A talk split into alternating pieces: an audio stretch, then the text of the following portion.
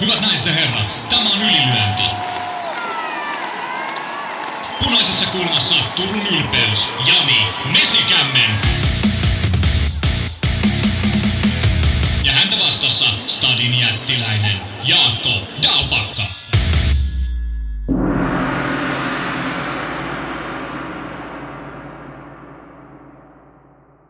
Tervetuloa kuuntelemaan Ylilöinti-podcastia. Se on maanantai ja homman nimihan on sellainen, että kuka voitti ja mitä voitti, missä voitti ja joku ehkä häviskin. Yritämme Jaakko Dalpakan kanssa perata tällaisia asioita. Onko sulla Jaakko voittanut olo viikonlopun jäljiltä? On.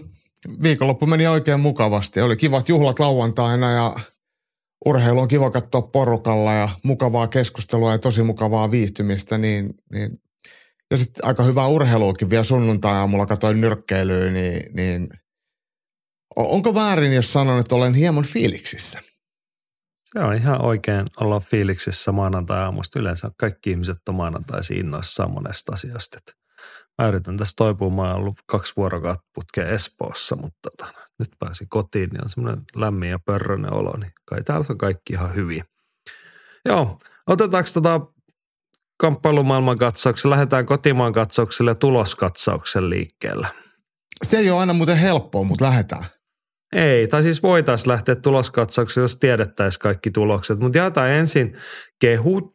Suomen painiliitto oli saanut oikein hienosti U23 MM-kisojen tulokset verkkosivulleen tiedotettua. Ja siellähän luki, että Valtteri Latvala viides ja 87 kilosissa kreikkalais-roomalaista painia muistaakseni tällainen. Niin onnittelut hyvästä suoritusta Valtterille.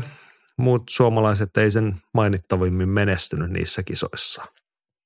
Ja näähän oli ne surullisen kuuluiset kilpailut, mitkä piti olla Tampereella, mutta, mutta ei sitten kelvannutkaan kansainväliselle painiliitolle, kun venäläisille ja valkovenäläisille ei voitu taata viisumeja. Niin. No nyt näin. Tiranassa saatiin kisat käytyä ja varmaan siellä oli sitten tarkasti rajattu, että ei ollut mitään vääränlaisia venäläisiä ja valkovenäläisiä mukana. Mutta joku maa Viime oli vi- vedetty sieltä veke. Kuka oli vedetty? En Mikä? muista. Joku, joku maa ei saanut viisumeita sitten Serbiaa. Ei, eikä siis ollut Venäjä tai Valko-Venäjä, vaan, vaan, vaan sanotaan vaikka, että Brasilia. Ei se kyllä ollut Brasilia, mutta mut kuitenkin joku, joku ihan, ihan muu maa. Näin se menee. Olisi ollut hauskaa, jos suomalaiset ei olisi saanut viisumeita sinne. Mm, mm. Mun mielestä. No joo. Viime viikolla kisattiin myös lukkopainin ja jujitsun maailmassa. Oliko nyt niin, että oli Rome Open, eli nämä perinteikkäät Rome, ne on niinku pukukisat, eikö vaan?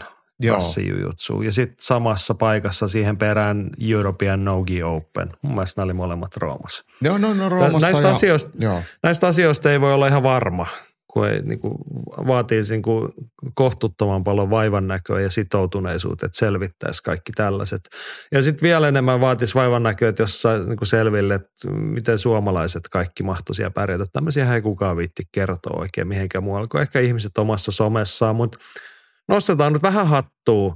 Heikki Jussila ymmärtääkseni teki historia, oli ensimmäinen suomalainen näissä European Nogi Openissa, joka voitti absoluutin, eli avoimen sarjan mestaruuden. Iso niin, ukko, isojen niin, ukkojen siis, kekkereissä. Kyllä, siis mustissa vöissä tässä niin sanotusti siinä ikäluokassa, mikä ei ole mikään eläkeläisten tai vasenkätisten painoluokka. Niin. Ja toinen hatunnosto sieltä mustavöisten päädystä. Turun nuori lupaus Salla Simola ensimmäistä kertaa kansainvälisissä kisoissa mustaväisten sarjoissa. Niin hän oli noissa molemmissa karkeloissa mukana, niin siellä Rome Openissa voitti oman sarjansa ja avoimen sarjan ja noissa no kisoissa vastaavasti kaksi pronssia noista samoista. Musta se on ihan ok. Kyllä, kyllä. Ja se on hienoa, että suomalaisia naisia kilpailee näissä avoimissa mustissa vöissä tai näissä näissä, missä ei, ei pelkästään ikä, ikäluokissa, senioreissa. Ja eikö Vuorio Jesse, hän teki about saman, että se voitti puvulla mustavöisissä no, myös. Niin, tämä menee nyt sitten siihen sektoriin, että tietäjät tietää. Tuota. Mä ja Jesse on tietenkin, se on mun instakaveri ja kaveri muutenkin, niin, niin kuin Heikki Jussille, minä mä oon nähnyt Mutta mitään Niin, muita niin. ei tiedetä. Joo, joo, että niinku sattuma varasta, että mulla ei, kyllä, mullakin varmaan on Jessen kanavat seurannut, ei ole nyt sitten viikonloppuna osunut silmään. Ja sen huomasin, Santerin Lilius oli kisoissa, mutta en mä nyt sitten tiedä, että mitä hän oli siellä Mm. pärjännyt. Oletan, että Santerilla on mennyt aika hyvin. Ja mä veikkaan, että siellä on ollut suomalaisia sadoittain, tuhansittain. Mut, mut, Niin. mutta Mutta ei niistä tarvitse kertoa. ei, ei, ei, ei. No niin, Me tuloskatsauksen yritettiin kuitenkin voisi... katsoa sitä. Joo, kyllä me ainakin neljästä viiteen minuuttiin tuossa ennen punaisen nappulan palas painamista yritettiin katsoa, että olisiko jossain. Ei ollut. Ei tarvitse kertoa. Joo, kotimaassa oli muuten kamppailuurheilu viikonloppu. Tiesitkö, että oli Artofaitti Oulussa? No kyllä mä tiesin, kun meitä oli espoolaisia kosseja oli siellä ottelemassa, niin, niin tiesin ja olisin mielellään mennyt paikan päälle, mutta joudun olemaan töissä lauantaina, niin en päässyt. Okei. Okay. No mä kuulin siitä ensimmäisen kerran tässä maanantai-aamuna. Mutta tota, ei löytynyt siitäkään tuloksia ihan äkkiseltä. Joo ei. Mut Su, sulla oli ainakin yksi tulos tiedossa. No mä tiedän, että Teo Kolehmanen voitti ottelunsa ja sillä lunasti paikan viikonloppuna järjestettäviin vapaa-ottelun PM-kilpailuihin, koska pitää itsekin lähteä sitten torstaina paikan päälle. Tämän verran mä tiedän. Ja kyllähän mulla aina Göteborg kelpaa ja mukava sinne on mennä katsoa matseja ja kannu- kannustaa suomalaisia. Göteborg. Ei pääse Ruotsiin. Mm. Se on Ei mä oon pitkä aikaa silleen- siellä ollutkaan. Niin ja mukavaa vaihtelua siihen itärajan arkeen, kun se on kuitenkin selvästi lännempänä ja etelämpänä, niin siellä saattaa olla semmoinen mukavan syksyinen keli sitten vielä. Mm. Toivotaan näin. Mutta ei, mukava kaupunki, toivottavasti ja hienot kisat. Eli siis milloin siellä alkaa karkelot? Torstaina meette. Torstaina mennään perjantaina ja lauantaina otellaan. No niin, mahtavaa. Ja siis siellä on suomalaisia tod- ilmeisesti muitakin, jos Teo Kolemainen nimettiin varamiehenä, varamiehen tontilta Joo. mukaan kisoihin. Me puhuttiin perjantain ylilyöntistudio livessä Heikki Kaijalaisen kanssa Suomen kisajoukkueesta. Sieltä se voi käydä tarkistaa, mutta siellä on sekä miehiä että naisia melkein joka painoluokassa on. Ja se on vähän tämmöinen ehkä nuorempien ottelijoiden joukkue, koska MM-kilpailut on tuossa ihan, ihan ovella kans, niin, niin valtaosa niistä, ketkä ei lähtee MM-kilpailuun, niin ei välttämättä sitten lähde PM-kilpailuihin. No niin, mutta tämä kuulostaa ihan järkevät järjestöltä. Ja tosiaan YouTubeen menette ja kaivatte sieltä ylilyöntistudion ja viime perjantain uutiskatsaus videojakson Jaakko ja Heikki siellä sitten perkaa tällaiset asiat. Niin olette sitten viisaampia, kun kisat alkaa ja voitte jännittää sormi siinä kahvinkeittimen näppäimillä, että pistetäänkö mitalikahvit tulemaan. Mä muuten aion ottaa kameran mukaan ja tietenkin sieltä kulisseista sitten kuvailla, että pakko se on hyödyntää, kun ne on kalliita reissuja, että yrittää sitten hyödyntää, ottaa sieltä sitten vähän matskuukin tuliaiseksi. voisit kuvata vaan itseäsi ja jutella vaan silleen, että Niin, Jaakon matkakertomus. Ei ne muut kuitenkaan niin kiinnostavia ole. Nä, näin, näin se varmaan on. Kaikki haluaa, kun nähdä mun naamaa ja kuunnella mun juttuja. Joo. Hei, tota, tiedottamista ja asioiden kertomisesta. Otetaan tämmöinen pieni virtuaalinen hatunnosto tähän. Ö, pari viikon päästä Turussakin sata Hamara MMA Vol 4 tai olla tapahtuma virallinen. Hamara oli ottanut informaation jakamisen saralla uuden askeleen videopodcast.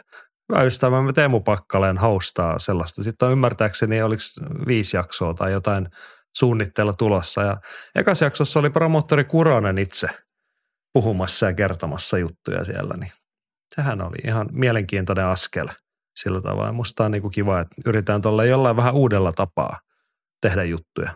Se on ennen kaikkea nykyaikaista ja ihan hienosti vielä toteutettu, että et, et pakko arvostaa ja tuollaista tietenkin kaivataan lisää.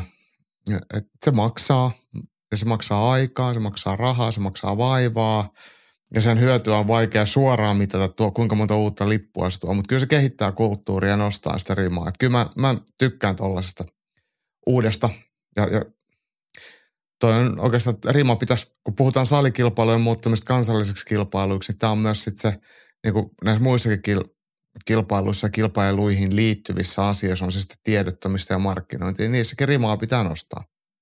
Joo, mulle jäi siitä yksi asia mieleen, kun Kuronen, Kurosen Mika sanoi, että kyllä he kovasti haluaa, he ottaa, on ottaneet mallia ja vaikutteita ja haluaisi olla samalla, samalla viivalla joskus kuin vaikka Octagon tai KSV täällä Pohjolassa, niin no sille mä nostan hattua sille niin kuin, tähyämiselle vähän korkeammalle. Toivotaan, Kyllä. että se onnistuu. Joo, Joo mutta tämä löytyy siis sun tuupista tämäkin Hamaran kanavalta. Käytte sieltä katsomasta. Sitten mennään tämmöiseen tuloskatsauksessa kamppailumaailma osat tämmöiseen aiheeseen. Mä tiedän, että tämä nyt ei ole suurta mielenkiintoa herättänyt. Mua ei kiinnosta yhtään, mutta viikonloppuna oli aavikolla nyrkkeiltiin. Tyson Fury vastaa Francis Canu, niin käydäänkö nopeasti tämmöinen läpi?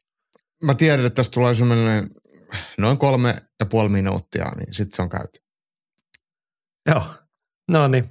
Mutta tota, ottelu käytiin, se meni pisteille, kymmenen erää nyrkkeiltiin miesten raskaassa sarjassa ja ihan täysin odotetusti Tyson Fury voitti hajaäänituomiolla. Menikö se oikein vai väärin?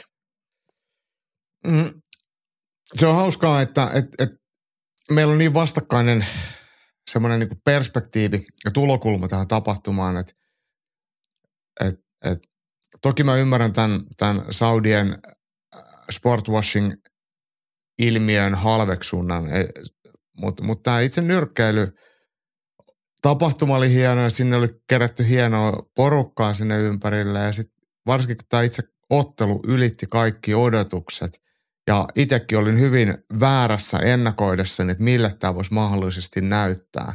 Niin, niin mun mielestä tämä lopputulema oli pa- paljon, paljon, paljon parempaa urheilullisesti, mitä olisi, olisi voinut odottaa. Ja, ja ammattinyrkkeily näytti sitten just sitä, mitä se on, että, että kyseenalaisia pistetuomioita, mistä saadaan sitten tarinaa ja puhetta mekin paukuteltua pitkän pätkää. Okei, eli pidät, pidät tuomiota kyseenalaisena. Tulkitsenko oikein?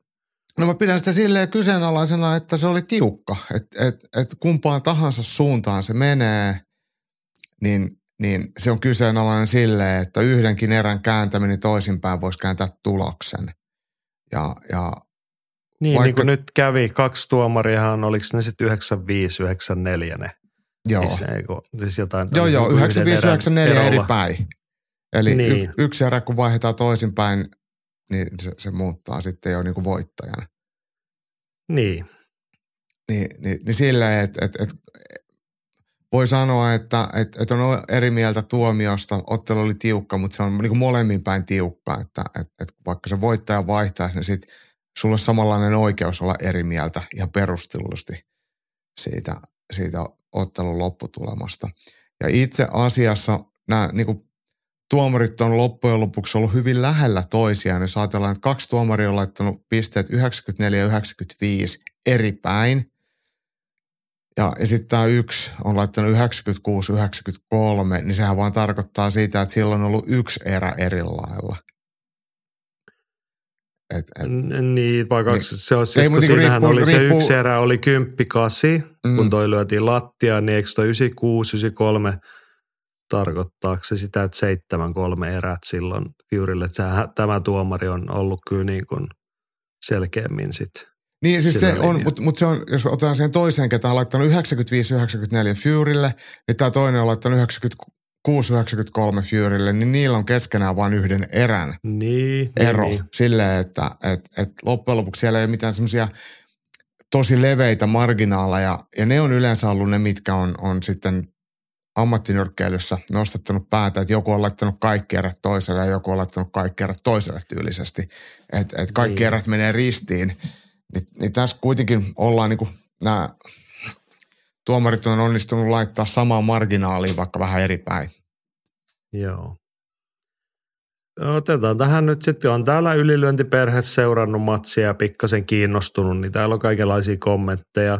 Atte pohti, että olikohan kolmantena tuomarina Dana White ja Mäkisen Tero toteaa, että en ole nyrkkelytuomari, mutta 96-93 sain Furylle – Toi vähän tommonen, että en ole kynekologi, mutta voin vilkaista tyyppinen kommentti. Mutta tota, Tero pisteet 9693 Furylle. Joo. Eli seitsemän erää voittajalle. Mm. Ja niin. tämähän no, oli yksi, yksi, yksi tuomarin, tuomarin kortti oli just tällainen. No joo, Mä... mutta sano nyt suoraan, ootko sä samaa mieltä ton tuomiojulistuksen kanssa vai eri mieltä? Mä oon siinä mielessä eri mieltä, että et ottelun ää, lattianlyönnin ja semmoisen hallinnan ja, ja koko narratiivin ja, ja yllätyksellisyyden kannalta Francis Ganu voitti. Mutta sitten kun me Ja myös vahingoittamisen, jos katsotaan mille ottelijat on näyttänyt ja kaikki psykologiset puolet. Kaikessa tällaisessa Ganu oli parempi. Mutta sitten jos me lasketaan vaikka, että kuinka, kuinka erät menee, niin, niin sitten ne voi mennä kummin tahansa päin. Mutta kyllä mä oon sitä mieltä, että Ganu olisi ansainnut, ja tämä 94-95 Ganulle olisi hyvä, hyvä tota, lukema. Niin. Joo, en mä, siis mä mietin, meille ehkä sama asia, kun me puhutaan toistuvasti vaparimatsien kohdalla siitä, niin kuin näistä kriteereistä aika tarkkaankin tuomari arvioinnit tai niin otteluiden pistettämisestä, niin emme ehkä päästä ihan samaan kiinni nyt nyrkkeilyn saralla vai päästä. Niin kuin, kyse on kuitenkin niin kuin erien voittamisesta, jotta se matsi voittaa. Mä ymmärrän ihmisten mielikuvaa se, että toi lyötiin lattiaa ja kanu löi kovaa ja se näytti paremmalta – niin ja kaikissa lähiottelutilanteissa riepotteli Fury paini, painissa, kun on. Fury tuli painimaan. Mutta ei se ole mikään pistesuoritus sitten taas niin niin, niin, ju, just, just näin. Niin. Että niin tämä ei ollut tappelu, vaan tämä oli ammattinyrkkeilyottelu. Mm. Niin sitten niitä ratkaistaan kolmen, kolmen minuutin jaksoissa, niin olisiko se sitten kuitenkin mennyt suurin piirtein oikein niiltä ammattituomareilta? No, mutta jos yksi tuomari saa sen Furylle ja toinen saa sen Ganulle, niin me voidaan niinku perustella, että molemmat, kumpi tahansa voi olla oikeasti. Sekin on ollut ammattituomari, ketä on laittanut sen Ganulle. Että tämä on vähän, niinku, voidaan sanoa, että se on mielipideasia. Et, et, eikä se muuta sitä. Et, niin, tai tiukka. se, kun yksi tuomari laittoi, sai Ganun voittajaksi, niin hän oli siis pisteyttänyt erät 5-5, voit, niin kuin, että kumpi voitti erän, mutta kun se yksi erä oli 10-8, niin silloin Ganu saa yhden pisteen enemmän mutta kummallekin viisi erää mun ymmärtääkseni. Joo, joo. Tässä Jos Kanulla tästä... oli, Francis Kanulla 95 pistettä, joo. tarkoittaa sitä, että hän on viidestä erästä saanut 10 pistettä. Kyllä. Ja sitten taas, kun Tyson Fury sai viidestä erästä sen, mutta kun hän oli yhdessä erässä sai vain kahdeksan pistettä, niin sitten se on 94. Joo. Se on, se on ollut ilmaista lattialyöntiä, jos, tai jos oletaan, että Kanu olisi silti voittanut sen erän, niin se olisi ollut 10 niin tällä tuomarilla se olisi ollut 95-95, jolloin tuomio olisikin ollut enemmistöäänin voitto. Joo, joo, kyllä, kyllä, joo, joo, just näin. Mulla on tästä kortti, kort, äh, tuomarikortti on kyllä auki, mä just katonkin sitä, että joo. Joo. No hei, yksi asia, en ole nyt ainakaan huomannut, että olisi kauheasti herättänyt mitään ehkä muuta kuin se, että siis se, kyllähän tämän matsin isoin puheenaihe se mie, niin kuin jossain oli ihan hyväkin, jotkut vapaattelut sanoivat että niin kuin aivan sama, että mikä oli tuomio, mutta että tämä on se, minkä ihmiset muistaa. Ja sitten on se kuva, missä Tyson Fury on kyljellään ja pystyssä oleva Francis Canu tuijottaa hän sieltä tuomarin takaa lattialyönnin jälkeen. Niin. niin se, se, on tietty se iso narratiivi, on se, se yksi ainoa hetki siinä matsissa. Mutta mä kiinnitin siihen huomioon, siis paitsi että oli niin kuin sellainen Francis Kanumainen lattialyönti, että se vaan heilautti sieltä koukun sinne korvalle, eikä se nyt näyttänyt miltään maailman suurimmalta heijarilta, mutta ilmeisen paljon oli painoa siinä. Mutta se, mitä tapahtui sen jälkeen, että kun siinähän kävi kello sitten koko ajan ruudussa, niin Tyson Fury pyllähti ja sitten siitä meni 25 sekuntia ennen kuin matsi jatkuu ja laskettiin kahdeksaan lukuun, niin menikö se oikein vai väärin vai oliko se ihan normaali käytäntö? A, aika normaali.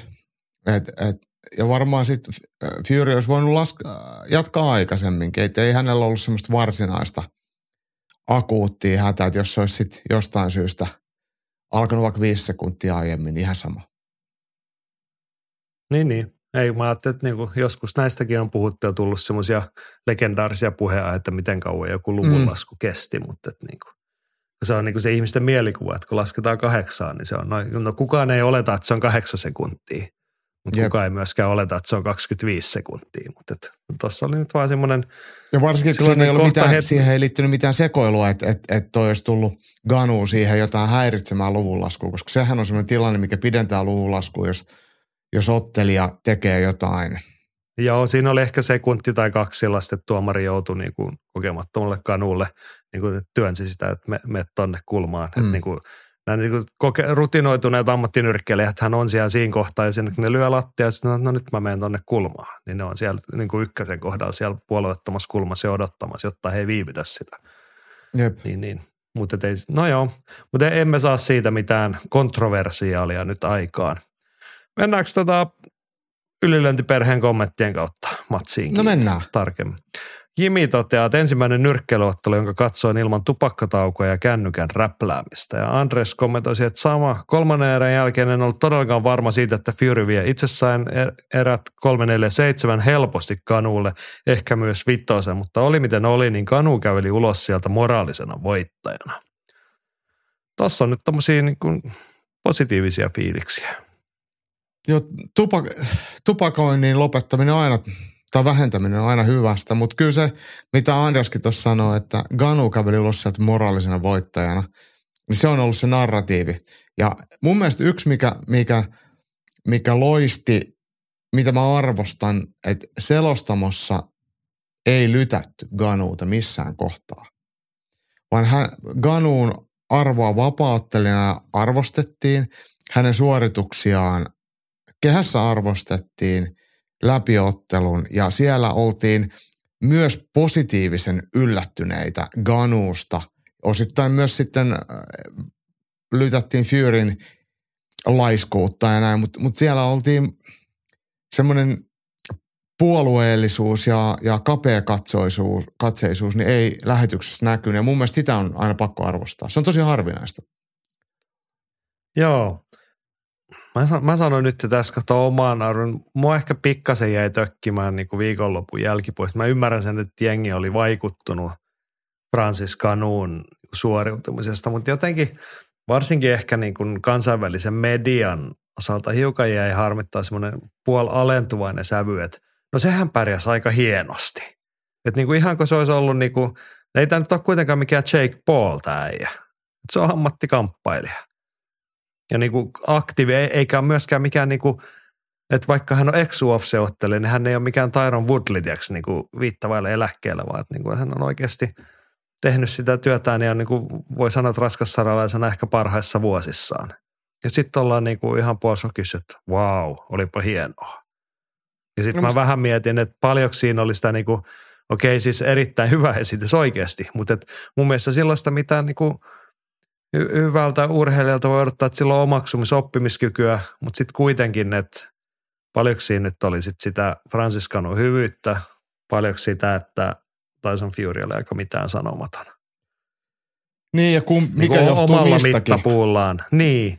Mutta mut, mut kyllä mun mielestä me ollaan oltu siinä väärässä, että me ei voida tuossa syyttää kansainvälistä mediaa tai mitenkään, että et, totta kai Ganu on hyvä, koska kyllä me sun kanssa ihan selkeästi oltiin samoilla linjoilla, että että tässä on hyvin samankaltainen asetelma kuin ää, May Mac-ottelussa. Että kyllä nyrkkeilijä pesee sen ihan miten tulee. Ja, ja vielä se, että se asetelma oli niin, että Floyd Mayweather oli pienempi mitä McGregor ja silti se tyrmäsi sen. Ja nyt taas Fury on isompi kuin Ganu ja on ollut aktiivinen eikä ollut mikään eläkeläinen, että totta kai sen pitäisi voittaa. Niin kyllä mun mielestä ainakin mä on yllättynyt siitä, että kuinka hyvin ää, Ganu jaksoi kymmenen, kymmenen erää. Siellä oli hektisiä tilanteita useassa erässä, missä otettiin teho irti. Ganu ei sipannut siltikään. Se, että, että hän ihan osasi nyrkkeillä nyrkkeillä ja ajatella, ajatella sitä nyrkkeilemisenä. Ja sitten tarvittaessa, kun tuli paikkoja, milloin vaikka Fury tekee jotain hölmöä, niin hän pystyi vaihtamaan myös sinne painin puolelle.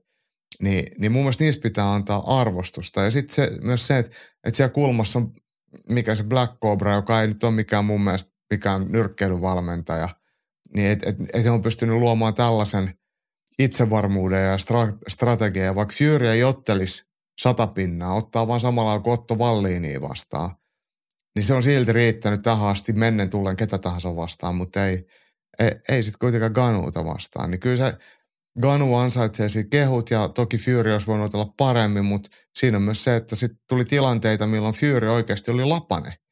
Että kun hän on tottunut, että hän on kehässä isompi, toki hän oli nyt pidempi ja ulottuvampi, mutta kaikissa näätäilytilanteissa, lähiottelutilanteissa, niin Fury oli ihan lapsi. Et Ganu vaan löi sieltä, kun Fury sitoo tai jos tönii, niin Ganu työntää kovempaa ja horjuttaa sitä ja lyö perään. Että että et Fury Joo, mutta se, siis, semmoisiin tilanteisiin, mihin se ei tottunut. Niin, niin, mutta jos mä täsmentää, niin mua jäi häiritsemään siinä Furyn esityksessä, että hän joutuu tilanteisiin, johon hän ei olisi pitänyt joutua. Et, jos me pidetään se mittapuu siinä, että mitä Tyson Fury on parhaimmillaan, ollut, ainakin mm. joskus. Niin olihan toi nyt pikkasen etäällä siitä. Oli, kyllä, kyllä. Mm. Ylimielisyys Joo. maksaa. Otetaan kokeneiden ylilänti perheen ihmisten kommentteja Korhosen Mikalta, että edelleenkään Francis Canu ei ole kummoinen, kummoinen nyrkkeilijä, vaikka pötkäyttikin läskinen ylimeisen Furyn. Koko farssi näytti vain lähinnä nykyisen nyrkkeilyn tilan, vai uskooko kukaan, että lihova Fury mukaan vaparissa kestäisi edes yhtä erää, vaikka Canu ottaisi leikillä? Mä luen lisää täältä vielä. Joo. Saat sitten kommentoida. Rantasen Petrille. Täytyy nostaa hattua Ganun taustajoukolle. Ensinnäkin taktisesti loistava ottelu, toisekseen Francisille oli opetettu muutama asia todella hyvin. Niitä toistamalla pärjäsi odotuksiin nähden paljon paremmin. Ganu on kyllä urheilullisesti erityislahjakkuus. Sitten Fury. Saisi tuo Pelle hävetä. Sanoi ollensa 12 viikkoa leirillä. Paskan marjat. Asetti itsensä täysin naurun alaiseksi. En ole ikinä nähnyt noin huonoa Furya. Yksi mielenkiintoinen asia kiinnitti oman huomion. Aina kun Ganu otteli vasurina, Fury oli täysin aseeton. Tuskin Fury siis koskaan ikinä uskaltaa Usukin kanssa samaan Kyllä. kehään. Nyt jo pe- perui puheita joulukuun Et- matsista. Tarvii kuulemma levätä. Vasen, tarvis. niin Fury Ja Henkka vielä. Olihan Fury huono. Näytti, että oli täysin oftilla päällä. Ikinä on nähnyt näin paljon hutea lyönyttä esitystä häneltä. Ei siinä kaikki kunnia Ganulle. Oli paljon parempi kuin luulin. Pitäisikö siirtyä kokonaan boksaukseen? Aika paljon fyffeä olisi tarjolla. Illan isoin harmi oli se, että Usuk Fury siirtyy varmuudella. Siinä oli mon, monenlaista kommenttia. No Tyson Furylle nyt rapaa, ainakin meidän nyrkkeilymiehiltä aika kovaa. on samaa mieltä siitä, että kun Ganu vaihtoi otteluasennon väärinpäin ja otti vasurina, niin Fury oli ihmeissään ja oikeastaan niissä tilanteissa niin Fury ei kertaakaan tainnut niillä omilla parhaimmilla osumillaan, eli yksi kakkosta päästä lyömään ja Ganu pystyi sille hyvin hämmentämään. Ne, se ei kuitenkaan fakkiintunut sitä tilanne pidemmäksi aikaa, että Ganu olisi ollut, ollut pitkiä pätkiä vasurina. Että hän käytti sitä molempia puolia silleen sopivan luovasti ja vähän sekaisin ja siitä mä tykkään. Ja jotenkin Furyn kasvoistakin näkyy semmoinen, on väärin sanoa aseettomuus, mutta hämmennys, että tämähän on jotain ihan muuta, mitä mä odotin. Että ei tämän näin pitänyt mennä. Et mä oon kuitenkin Gypsy King, ää, VBC-liiton maailmanmestari. Ja nyt toi toinen tekee mulle semmosia ää, koiruuksia, mitä mä yleensä teen mulla. Ja sit kun mä yritän painia, niin se vaan heittelee mua, että et, et, et mihin mä oon oikein itteni työntänyt ja miksi mä en ole valmis. No hei, mä puhun tämän nyt ky- jatkokysymyksen muoto, että jos otetaan semmoinen niin sadan prosentin kakku, paljonko siitä oli sitä Francis Canuun yllättävää ja hyvää suoriutumista ja paljonko oli siitä, että Tyson Fury ei vaan ollut valmistautunut kunnolla tähän matsiin? Mun mielestä on reilu sanoa, että se on 50-50. Että et puolet ottelusta johtuu Furystä ja toinen puoli johtuu Ganusta. Ja se, ei, se on silloin tasainen arvostelu. Et jos toinen ei tuo itsensä paikalle ja toinen tuo vähän enemmän, niin, niin tämä on se lopputulos. Et mä en sano, että se on pelkästään kiinni Furystä. Mun mielestä olisi väärin sanoa, koska näki, että Ganulla oli homma hanskassa ja hänellä oli ihan selkeästi strategia ja aseet ja kestävyys ja ajatus hallussa. Mutta sitten olisi väärin sanoa, että Ganu oli niin hyvä, että hän teki Furystä ihan aseettoman. Niin kyllä Fury on siihen itse myötä vaikuttanut omalla harjoittelemattomuudella ja ylimielisyydellä. Kyllä, toi, toi on reilu arvio. Mä, niin mun mielestä reilu sieltä kannalta, että, että se, että jos tässä niin kuin, mua tässä sirkuksi joku ja harmittaa, niin ehkä semmoinen pieni nyanssi siitä, että niin kyllä mä olisin nyt niin kuin ton nähnyt, kun näki sen, että Francis Canu, hän on niin kuin oppinut, omaksunut näitä asioita. Niin nyt jää kysymykseksi se, että kuinka hyvin hän olisi pärjännyt, jos Tyson Fury olisi pistänyt kaiken tiskiin. Y- ymmärrätkö, että eihän me tiedetä, että miten se olisi selvitty siinä kohtaa. Niin, niin. Että se olisi, että olisiko siellä ollut vielä varaa, niin kuin para, varaa vielä parantaa tai vielä varaa selvitä tiukemmista hetkistä. Kyllähän Tyson Fury oli siellä hyviä väläyksiä, eli ne oli vain semmoisia minimaalisen pieniä. Hän osoitti, että hän on maailmanmestaritason ra, raska, raskaan sarjan nyrkkeilijä. Jep. Mutta olisiko Francis Canu selvinnyt pidemmistä painostusjaksoista, vaikka kahdesta kolmesta heikommasta tai niin kuin vaikeammasta erästä putkeen? Niin se on tavallaan niin kuin se tylsä puoli, että se jäi nyt niin kuin näkemättä. Kyllä. Toi on ihan, siis tätä mä itsekin mietin. Mä odotin koko sen ottelun ajan, että Fury vähän kiristäisi ruupia, mutta ei, ei ollut rahkeita siihen. Niin. No niin. Mutta se on ehkä se, mikä mua jäi harmittaa. Mutta otetaan täältä positiivisia kommentteja välillä. Tuure Mutanen hehkuttaa, että olipa hiton kova suoritus kanulta. Kolmannen erän pötkäytys, kilpailullinen ottelu ja siitä split decision tappio Rocky 1 elokuvan mukaisesti ja miljoonat tilille. Jatkoakin tuommoisen suorituksen jälkeen on varmasti tarjolla ja Seppäsen Mikalta, että kyllähän kaikki nykysäännöt varmasti puoltaa sitä, että miksi matsi meni Furylle, mutta kyllä minua vituttaa, että tällaisen ennakkoasetelman jälkeen Ottelun voittaa se, joka on ainoana käynyt lattiassa pötköllään ja matsi muuten hyvin tasainen. Minulle Kanu oli voittaja tässä matsissa. No, tuossa palataan siihen kysymykseen, että millä niitä otteluita voitetaan, eli eriä voittamalla. Niin, niin. Tämä tota, että et Ganu pidetään tietenkin ottelun voittajana silleen moraalisesti ja sitten se miksi tämmöinen kunniallinen vaikka tappio – Ganuhan tässä tappiossakin on käyttäytynyt asiallisesti, ei ole sekoillut mitään, vaikka vähän nauraskellut tuomareille, niin, niin, niin tässä on kuitenkin Ganulan, Ganu periaatteessa silti voitti. Kun hän otteli niin kunniallisesti, teki kaiken niin hyvin kuin vaan voi, ja hänelle aukeaa vaan enemmän ja enemmän ovia. Että hän on tämän, tämän niin kuin tuomaripapereiden ulkopuolella, voitti tämän pelin satanolla – ja sitä ei pelattu Tyson Furya vastaan, vaan sitä pelattiin Dana Whitea vastaan ja, ja, ja kaikki epäilijöitä vastaan. Niin kaikki hänen suurimpia vastustajia vastaan Francis Ganu voitti. Ja hän, hän teki tästä ison tilin ja hän voi tehdä tästä älyttömästi vielä tiliä lisää. Ää, nyrkkeilytoimijat kautta linjan on antanut hänelle arvostusta, vaikka samalla lyttäävätkin Furya – ja Matchroom Boxingin vetäjä Eddie Hearn hän oli jo sitä mieltä, että, että Joshua voisi ottaa sitten tuota Fury vastaan tyrmässä, ja jos Fury haluaa lepäällä, niin Joshua voittaa sitten Ganuuta vastaan. Että et Ganuulla on ovet auki semmoisia juttuja, mistä kaikista tulee miljoonia tilille. Joo, puhutaan hetken päästä Ganuun tulevaisuudesta muita juttuja. Ensin tuosta Juho Valkila pohti, että kuinka paljon tämä matsi paljasti Furyn pelikirjaa. Tarkoitan sen vastustajan psyykkaamisen osalta. Nyt en ainakaan paljon huomannut sitä normaalia räksytystä, mitä sen Wilderia, Whitea tai Usukia kohtaan on pitänyt. Muistuu mieleen myös, kuinka Wilder oli mustat lasit päässä ja kuulosuojaimet korvilla presseissä ennen kolmatta matsia. Mm. Niin en mä tiedä paljastiksi sen muuta kuin se, että no joo, joka, tämä on vähän sama kuin on se vanha kamppailu, että jokaiselle hevoselle on kengittäjä niin. aina. Niin jokaisen läp, läpäheitolle ja muulle tulee aina se seinä jossain kohtaa vastaan, kun tulee henkisesti niin vahva ihminen, joka sanomatta mitään pystyy osoittamaan, että kuule aivan sama ja mua kiinnosta. Tai niin kuin, ei tuolla ole mitään merkitystä. Ja mä luulen, että tässä on vielä semmoinen asetelma Furyn ja Ganun välillä, että, että kaikki tietää, että todellisuudessa Ganu pyyhkii Furylla lattiaa, jos ne rupeaa riehumaan. Et, niin. et Fury ei pärjää missään muussa urheilulajissa Ganulle kuin ehkä oluen juonnissa ja ammattinyrkkeilyssä. Ja sitten jos se rupeaa, The Gypsy King rupeaa paljon käsin siihen huitomaan, niin se ei kestä montaa sekuntia, kun se on selällä ja, ja tajuton. Et, et, niin, niin Ganu voi kuunnella sen lässytystä ja nauraa, että, että, että, että sä, sä oot fifi. Että ei susta ole mihinkään. niin. Ja Fury tietää He... tämän itsekin.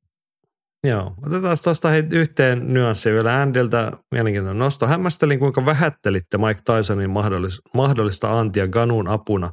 Entinen maailmanmestari ja 58 ammattilaismatsin veteraani, joka on kohdannut kaikki aikansa parhaat ja on vielä erikoistunut ulottuvampia vastustajan vastaan ottelemiseen, kuulostaa minulta aika hyvältä vahvistukselta Ganun tiimiin. Joo, ei siis ainakaan itsellä ollut tarkoitus vähätellä. Ehkä se kuvastaa niin kuin sitä, että minkä verran mua niin kuin ennakkoon oikeasti tällainen sirkustelu kiinnosti, niin mä ehkä sitten niin kuin hahmottanut, että missä määrin Mike Tyson siellä taustalla on, mutta eihän se niin kuin toisaalta hänen nyrkkelyuransa on mikään taisi siitä, että hän on hyvä valmentaja, mutta annetaanko me nyt arvostusta Mike Tysonille? Annetaan ja mä luulen, että siellä on ollut psykologista, henkistä vahvuutta tuotu ja, ja sitten varmaan noissa jossain lähiottelutilanteessa, niin siellähän Ganu löi aika hyvin semmoisia koukkuja. Niitä ei ollut paljon, mutta niitä tilanteita, ne oli hyviä tilanteita. Mutta eihän Ganu millään tasolla millään lailla nyrkkeily niin kuin Mike Tyson nyrkkeilisi itseään pidempään vastaan. Et, et siellä, siellä ei näkynyt mun mielestä Mike Tysonista mitään muuta kuin muutama lähellä lyöty koukku, semmoinen ajatus. Mut, mutta tota, Joo, ja kaikki semmoinen niinku akre ja, a, kaikki akre ja rähinä niinku tavallaan, mutta se oli hyvin semmoinen kompakti, mm. hyvin hallittu esitys. Ja niinku ja aika lailla vastakohta. Niin, aika lailla vastakohta Mike Tysonin kulta-ajoille, ainakin mun mielikuvissa. Joo, toi mitä sä sanoit tuosta, että, että vaikka sä oot maailman paras itse, niin se, sä et ole maailman paras ää, valmentaja. Ja sitten jos sä oot ikinä valmentanut ketään, niin se ei niinku, yleensä ensimmäinen kerta valmentaa, niin ei ole mikään semmoinen, niinku, ei välttämättä ole se sun paras. Että se ei tule siinä. Mestariteos ei ekalla, tule ekalla kerralla. Joo. Enkä mä siis voi nyt matsin jälkeen vielä sanoa, että mä tiedän miten Francis Canu valmentautuminen on mennyt. Mutta kun siellä oli Mike Tyson ja Dewey Cooper ja Israel Adesanya ja Kamaru Usman ja ka- kaikki. Mm. Vähän niin kuin siellä oli kaikki muutkin roudattu paikan päällä, niin oli kyllä kaiken näköistä ukkoa roudattu sinne kulmaankin. Et, et. Joo, otetaan tähän liittyen laajempaa näkökulmaa. Petriltä oli toinen yleisempikin kommentti, että ihan ekana on pakko sanoa, että jos kortilla on kuusi ottelua ja Dazonin lähetys kestää yli kuusi ja puoli tuntia, en äkkiä keksi, miten tällä tavalla tehdä asioita, saadaan lisää katsoja nyrkkeilyn pariin. Esikortilla nähtiin lähinnä paskoja vastusta ja ennakkosuosikille ja loistavasti otellut Worldly. No okei, Itauman vastustajalle yli 200 amatööriottelua kymmenyksen rekordia ammattilaisena, mutta jäi kyllä kong, heti kongista noin vartin kärjestä. Ja Mikko Tähti, näitä olla tuorempaa kommentaattoria meidän listoilla, toteaa näin, että en ole paljon nyrkkeilytapahtumia seurannut ja mieleen jäi tästä, että onko nyrkkeilyllä aina yhtä pitkästyttäviä, jos halajaa nähdä pääkortin kaikki ottelut. Ei siis mitenkään pois otteluista tai ottelijoilta, vaan meinas vähän turhautuminen iskeä, kun väkisin pitelet silmiä auki siinä toivossa, että näkee päähän luomisen juhlaa isolla sykkeellä. Ja tarjolla kuitenkin enimmäkseen vain kaikkien tärkeiden tyyppien naamat toistamassa samaa asiaa tuntitolkulla. Toki tämä olisi ollut todettavissa ennakkoon vertamalla aikatauluja ja otteluiden määrää, mutta silti – Musiikkiesitys ja sen ympärillä rakennut visuaalit olivat kuitenkin mieletön piristys. Kun näin kehän nousevan lattian rajan alta, olin valmis antamaan kaiken anteeksi. Aiemman vuoksi vaan kävi niin, että sisääntuloesitykset jäivät melko vaisuiksi. Miten monta eri biisiä Furyn sisääntulon oli ympätty? Sisältö oli kuitenkin aika vähän, etenkin kun edeltävä esitys antoi luvan odottaa mestarin saapumista kehään vaikka helikopterilla. Niin, mm. se oli nyt tämmöistä avaruusajan viihdeurheilua. Kun mä katsoin niin tämän ottelun lopulta pakettina. jälkikäteen, niin mä en katsonut mitään muuta kuin itse niin. ottelun. Niin, niin mun on pakko sanoa, että noin noi oheiset jäi sitten kaikki katsomatta. Ja mä, mä oon niinku aika vähän niistä kiinnostunut, mutta mut mä oon kyllä täysin samaa mieltä tästä, että et kuuden ja puolen tunnin lähetys, missä on kuusi ottelua, se ei ole nykyaikaa. Et, et niin, paitsi että se on ammattinyrkkeily. Kyllä sä tiedät, siis mulla on ihan sama, siis me ollaan niin kokeneita kyllä, että me ei katsota muuta kuin matsit näin keskimäärin, eli jotain mm. painavaa syytä. Mutta siis joo, siellä on ollut joku hieno musiikki, mä en edes tiedä kuka siellä on ollut. Muuta en kuin Eminem oli paikalla. Ja joo. siis kaikki muu, Kanye West oli paikalla.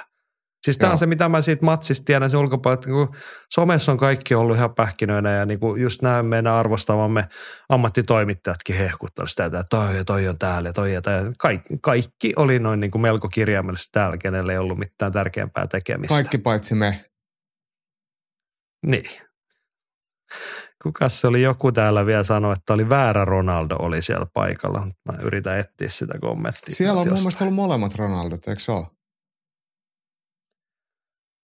Joo, Jimi toteaa, että saako ottaa kantaa itse tapahtuman kehän ulkopuolella. Kyllä sai oksennut suussalla niiden kiitospuheiden kanssa viherpesu hommissa ja sitten väärä Ronaldo eturivissä ja kameroiden keskittyminen siihen hollille oli todella downeri.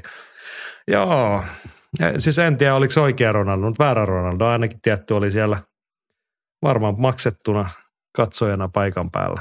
Ne kuuluu hänen työnkuvansa nykyään mm. edustaa näitä juttuja. Mutta kyllä mun mielestä mm. mä näin, näin kyllä kuvan mun mielestä viikolla oikeasta Ronaldosta. Okei. Okay. En lähde ja. kiistämään, se on täysin mahdollista, koska... Joo. Joo. Siis mä mietin, mä ymmärrän, että siis, tämä oli hyvä, että tuli, siis paitsi että kiva, että oli Mikko Tähdeltä vähän tuorempaa nimeä meidän kommentaattorilistassa. Niin kuin hyviä huomioita, niin kuin hän itsekin sanoi, että ei kauheasti tullut seurattu, mutta hän kuulostaa ihan, ihan vain niin kuin nykyiseltä ammattinyrkkeilyn suurtapahtumalta. Et niin kuin aika lailla kaikkea muuta on tehty ja sitten se matsi on vähän niin kuin keskustellaan siitä, että no ny, nyt se matsi ei ollut tässä farssi, että toinen osapuoli oli niin kuin, antoi aihetta kehuihin, mutta et, kyllä se urheilu nyt taas vähän jäi silleen Itse toivoisin, toivoisin, että ammattinyrkkeily ottaisi enemmän elementtejä vapaattelutapahtumien läpiviennistä ja sitten ottelujen rakentamista, kilpailullisen piotteluita ja niitä olisi, että se koko, koko tapahtuma olisi katsot, katsottavissa. Et jos tuolla on kuusi matsia ja kuusi tuntia, UFC on 13 matsia ja kuusi tuntia. Ja sitten taas UFCn puolelle ja no tämä ei päde kaikkiin vapaaottelupromootioihin, mutta kuitenkin vähän sitä äh, ilmeikkyyttä niihin kehään tuloihin ja tollasiin tietenkin toivoisin vapaattelun puolelle UFC lisää, että saisi vähän, vähän henkilöt näkyy, mutta, mutta jo, kyllä se niinku, jos mun pitäisi sanoa jompi kumpi, niin ehdottomasti seuraan UFC-tapahtumia. Niiden läpivienti ja niiden bang for your buck on, on tuhat kertaa parempi mitä ammattinyrkkeilytapahtumissa. Tähän välikysymys. Mm. Nyt tässä nähtiin tämä Riadin spektaakkeli. Siellä oli oikeasti niin kuin ns. koko maailman katseet ja kaikki tärkeät henkilöt oli sinne lennätetty sheikkien rahoilla. Mä veikkaan, että kauhean moni niistä ei ollut itse maksanut. Sitten ollaan nähty tämä, missä Manchesterissa oli tämä Dylan Danisit ja Paulin veljekset ja toinen Fury ja sitä ja tätä, sä tiedät. Nämä viime mm-hmm. aikoina isot spektaakkelit, missä ollaan aika paljon keskusteltu kaikesta muusta kuin se nyrkkeilystä. Niin onko nämä ollut ammattinyrkkeily maailmalle hyvä vai huono asia? Ei ne ainakaan huono asia ollut. Et, et, et, Tämä on se termi, että et, tämä price fighting, että et, kyse on siitä, että mistä ihmiset maksaa, niin siitä järjestetään. Tietenkin toivoisi jotain muuta moneen tilanteeseen, mutta mut aina sitä ei saa. Mutta kyllähän tämä oli kuitenkin – varsinkin kun tämä ottelu nyt viikonloppuna Ganun ja Fury välillä oli niin kilpailullinen ja urheilullisestikin ihan jännittävä, niin se on, on nyrkkeilyllä hyvästä. Ja tämähän luo monta mielenkiintoista ottelua. Pystyykö ne lunastamaan sitten tätä hypeä tai tätä urheilullista antia, niin epäilen, mutta mut ainakin hetkellisesti niin ei sitä ainakaan haittaa. Joo, No mennään tästä, tästä on luontevaa mennä tuosta puheenvuorosta eteenpäin. Taas kommenttien kautta. Atte toteaa, että Kanulle rahastusmielessä paras mahdollinen tulos, vaikka ei voittoa. Saa hypeen ja uuden rahamatsin joko Wilderia tai Furyn uusinta. Öö, Denan pää hillonujana ja yrittää vaan keksiä, kuinka alistaa kanuta medialle. Vaikeaa on. Joo, Dana Whiteillekin saadaan irvailtua tässä näin. Ja Andy pohti, että kannattaisiko Ganuun siirtyä kokonaan nyrkkeilyyn. Tuon esityksen jälkeen moni varmaan maksaisi esimerkiksi Ganu Wilder-matsin katsomisesta. Eihän hänellä ole vapaattelussa ole John Jonesin lisäksi yhtään kiinnostavaa vastustajaa. Se matsi ei ole toteutumassa. Niin, Andy kysymys varsinkin on olennainen. Mä olin just sanomassa, että tässä on puettu aika tärkeä, t- niin oikea, oikeat argumentit, että, että mitä järkeä lähteä vapaattelemaan johonkin penneistä. Siellä ei ole mitään mielenkiintoisia otteluita saatavilla lukuun ottamatta tämä John Jones-ottelu. Se olisi ainoa, mikä ketään kiinnostaa. Ja ammattinyrkkeilyn puolella niin on vaan voitettavaa sekä rahallisesti että mielenkiinnon takia. Niin kyllähän mä luulen, että seuraava matsikin voi olla ihan hyvin äh, ammattinyrkkeilyä. Ja PFL no niin. tässä tietyllä tavalla on se voittaja sille, että ne on saanut hirveän määrä huomioon ilman, että ne on maksaa Ganulle lähtökohtaisesti vielä yhtään mitään. Niin, no palataan PFL kohta, mutta jos oletetaan, että Francis Ganu ottaa nyt seuraavaksi nyrkkeilyä, nyrkkeleen jatkaa, niin Masallahan on se olennainen kysymys aiempien spekuloitteluja. Nyt kun Heleniuksen tulevaisuus on epäselvä, niin kuka Ganulle seuraavaksi vastaa nyrkkeilyssä? Henkallahan oli tähän vastaus tietenkin, että Mika Mielonen eikä sitä voi sitten lähteä heitä kiistämään. Et se on mieloinen no, vastaan kyllä, kyllä mä sellaisen option olisin pystynyt niin kuin mielessäni käsittelemään, mutta jos et sä halua lähteä kiistämään, niin sitten se on Kanu vastaan mieloinen. Pistetäänkö Ennen Riadiin vai mihin laitetaan? No mä olin just kysymässä, että, että onko se nyt Olavin linnassa vai, vai missä se on? Niin. Tässä pitäisi olla joku semmoinen Kings of the North-tyyppinen, jos Mika Mielonen maalattaisi joksikin vikingiksi kanssa, niin eikö tämän voisi jossain napapiirillä jossain jääpalatsissa järjestää tai muuta? Totta. Se on varmasti niin, sit shake, siellä. shakeit maksaa, niin he- heidän täytyy aina saada sitten järjestää se siellä omissa mukavissa oloissa. Mm. Jompikumpi.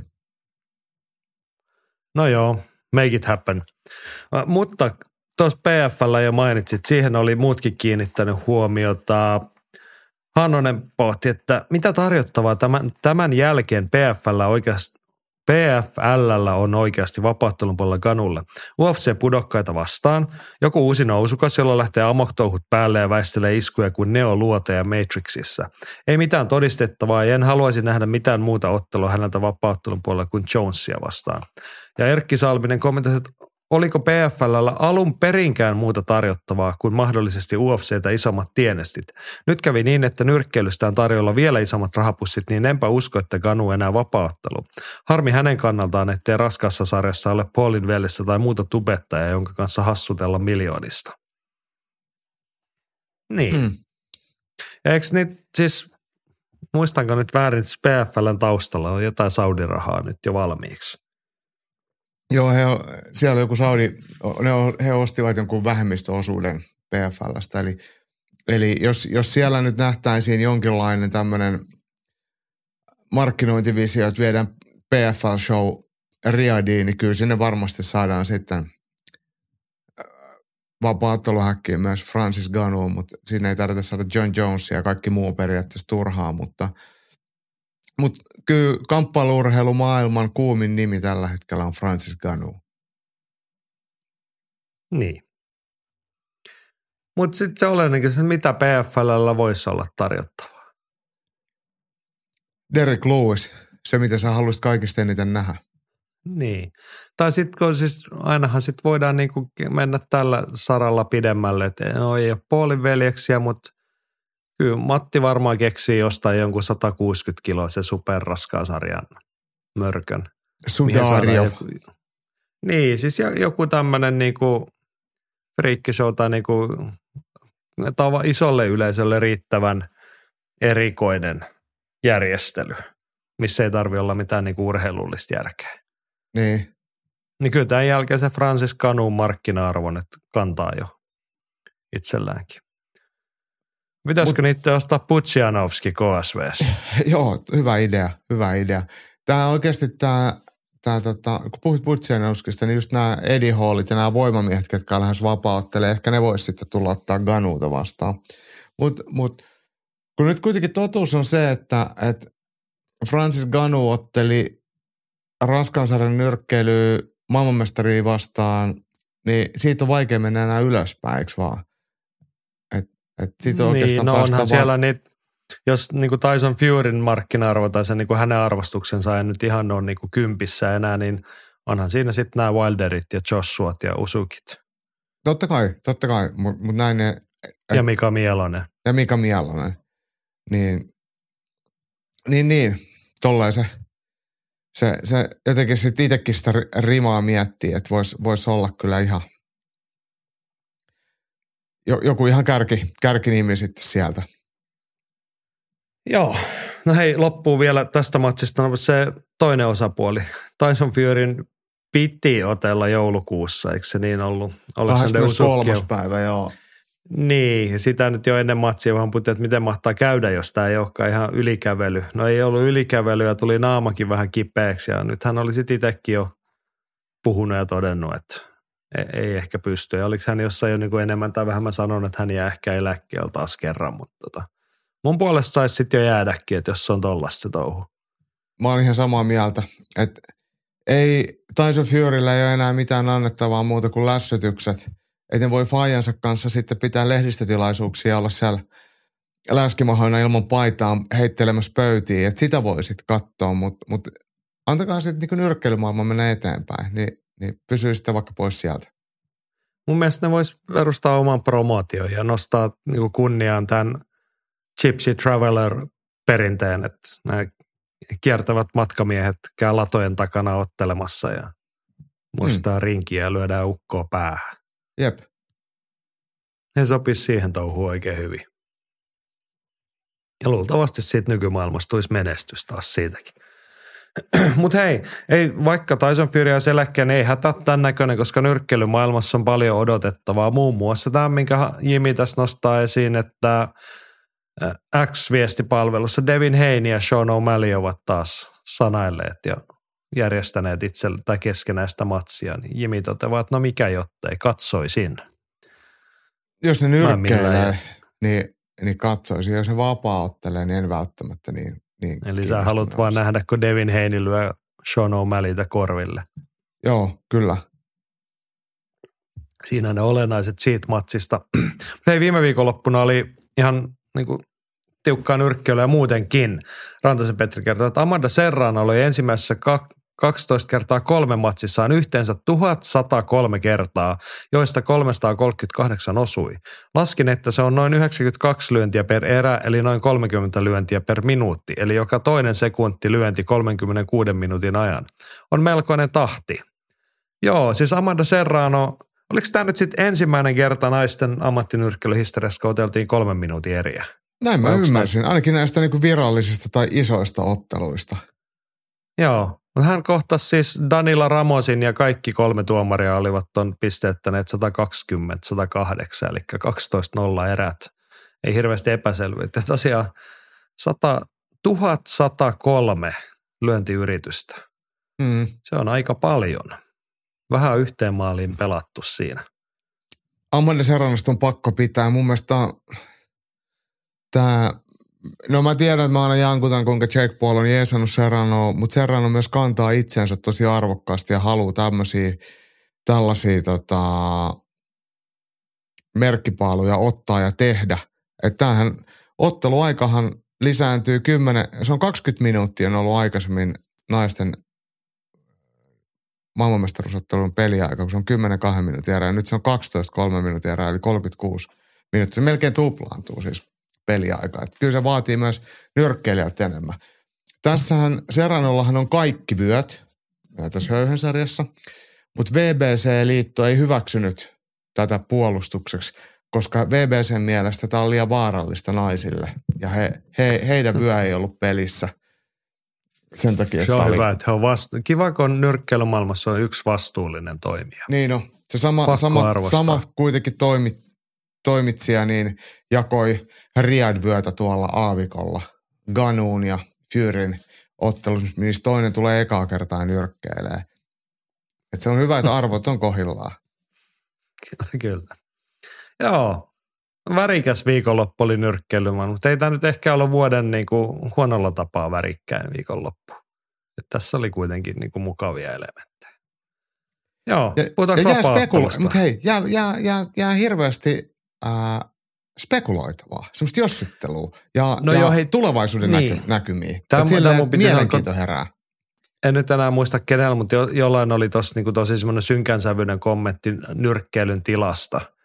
Niin mä luulen, että nyrkkeilyjengi ja noi promottorit ja ne, ketkä sen niin kassakirstun päällä istuu ja nyt taas yrittää saada sitä mahtumaan kirstuoveen kiinni, kun on niin paljon seteleitä ja kolikoita, niin ei niitä ei huolestuta yhtään.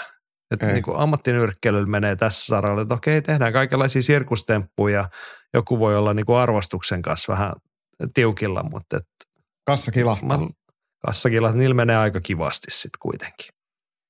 Joo, mutta olin ehdottamassa, että puhutaanko lyhyesti viikonlopun vapaatteluista? No, eikö tässä ollut joku semmoinen teema, että se on aika lyhyttä muutenkin? Se on aika lyhyttä. Niin puhumme lyhyesti. Lasse Pettinen oli mun lisäkseni kattonut Gates Warriorsia Roomasta ja toteaa, että Gates Warriors tarjosi aika maukkaan alkueräkortin. Kannattaa katsoa, jos on noin 25 minuuttia ylimääräistä aikaa. Kaikki ottelut katsoo siinä ajassa alkukortilta läpi, vaikka niitä taisi olla kahdeksan. Mukana oli yksi pykälää liian hyvä vasenkoukku ranskalaiselta Adi Guzelilta. 16 sekuntiin löi kaverin levyksi lattian ja tyrmätty kaveri sai jonkinnäköisen kohtauksen maassa. Se rupesi tärisemään ja kamerat siirtyivät asiallisesti kuvaamaan jotain muuta. Hurja tilanne ja komea tyrmäys. Mistähän tuollaisessa kohtauksessa on oikein kyse? Jimi oli kommentoinut, että olisikohan siellä käynyt aivoissakin samankaltainen reaktio kuin epileptisessä kohtauksessa. Aikoinaan Uriah Hall potkasi jotain päähän ainakin tuffissa sillä että vastustaja jäi sätkimään ihan samalla tavalla kuin epileptisen kohtauksen saanut. No siinä kävi tosiaan aika rumasti siinä yhdessä matsissa, mutta no, mä en, mun lääketieteen opinnot on vieläkin sen verran vaiheessa, että mä en osaa tuolle sitä selitystä tarjota muuta kuin, että oiko sulku.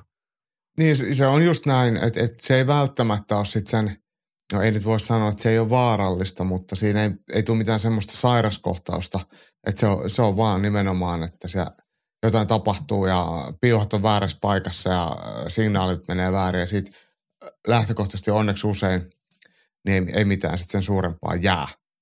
Joo ja ymmärtääkseni tämäkin vastustaja sieltä pystyyn saatiin, eikä ainakaan toistaiseksi osannut silmiin, että olisi mitään isompia komplikaatioita. Mutta oli näyttävä tyrmäys ja tosiaan, jos Fight Pass löytyy ja jaksatte katsoa, niin ehkä toi oli ehkä pikkasen alakatti jotain 25 minuuttia. Niin jos katsoo ne kaikki matsi, esikortin kahdeksan matsia alusta loppuun, niin ehkä 35 minuuttia saattaa mennä aikaa kelailuun.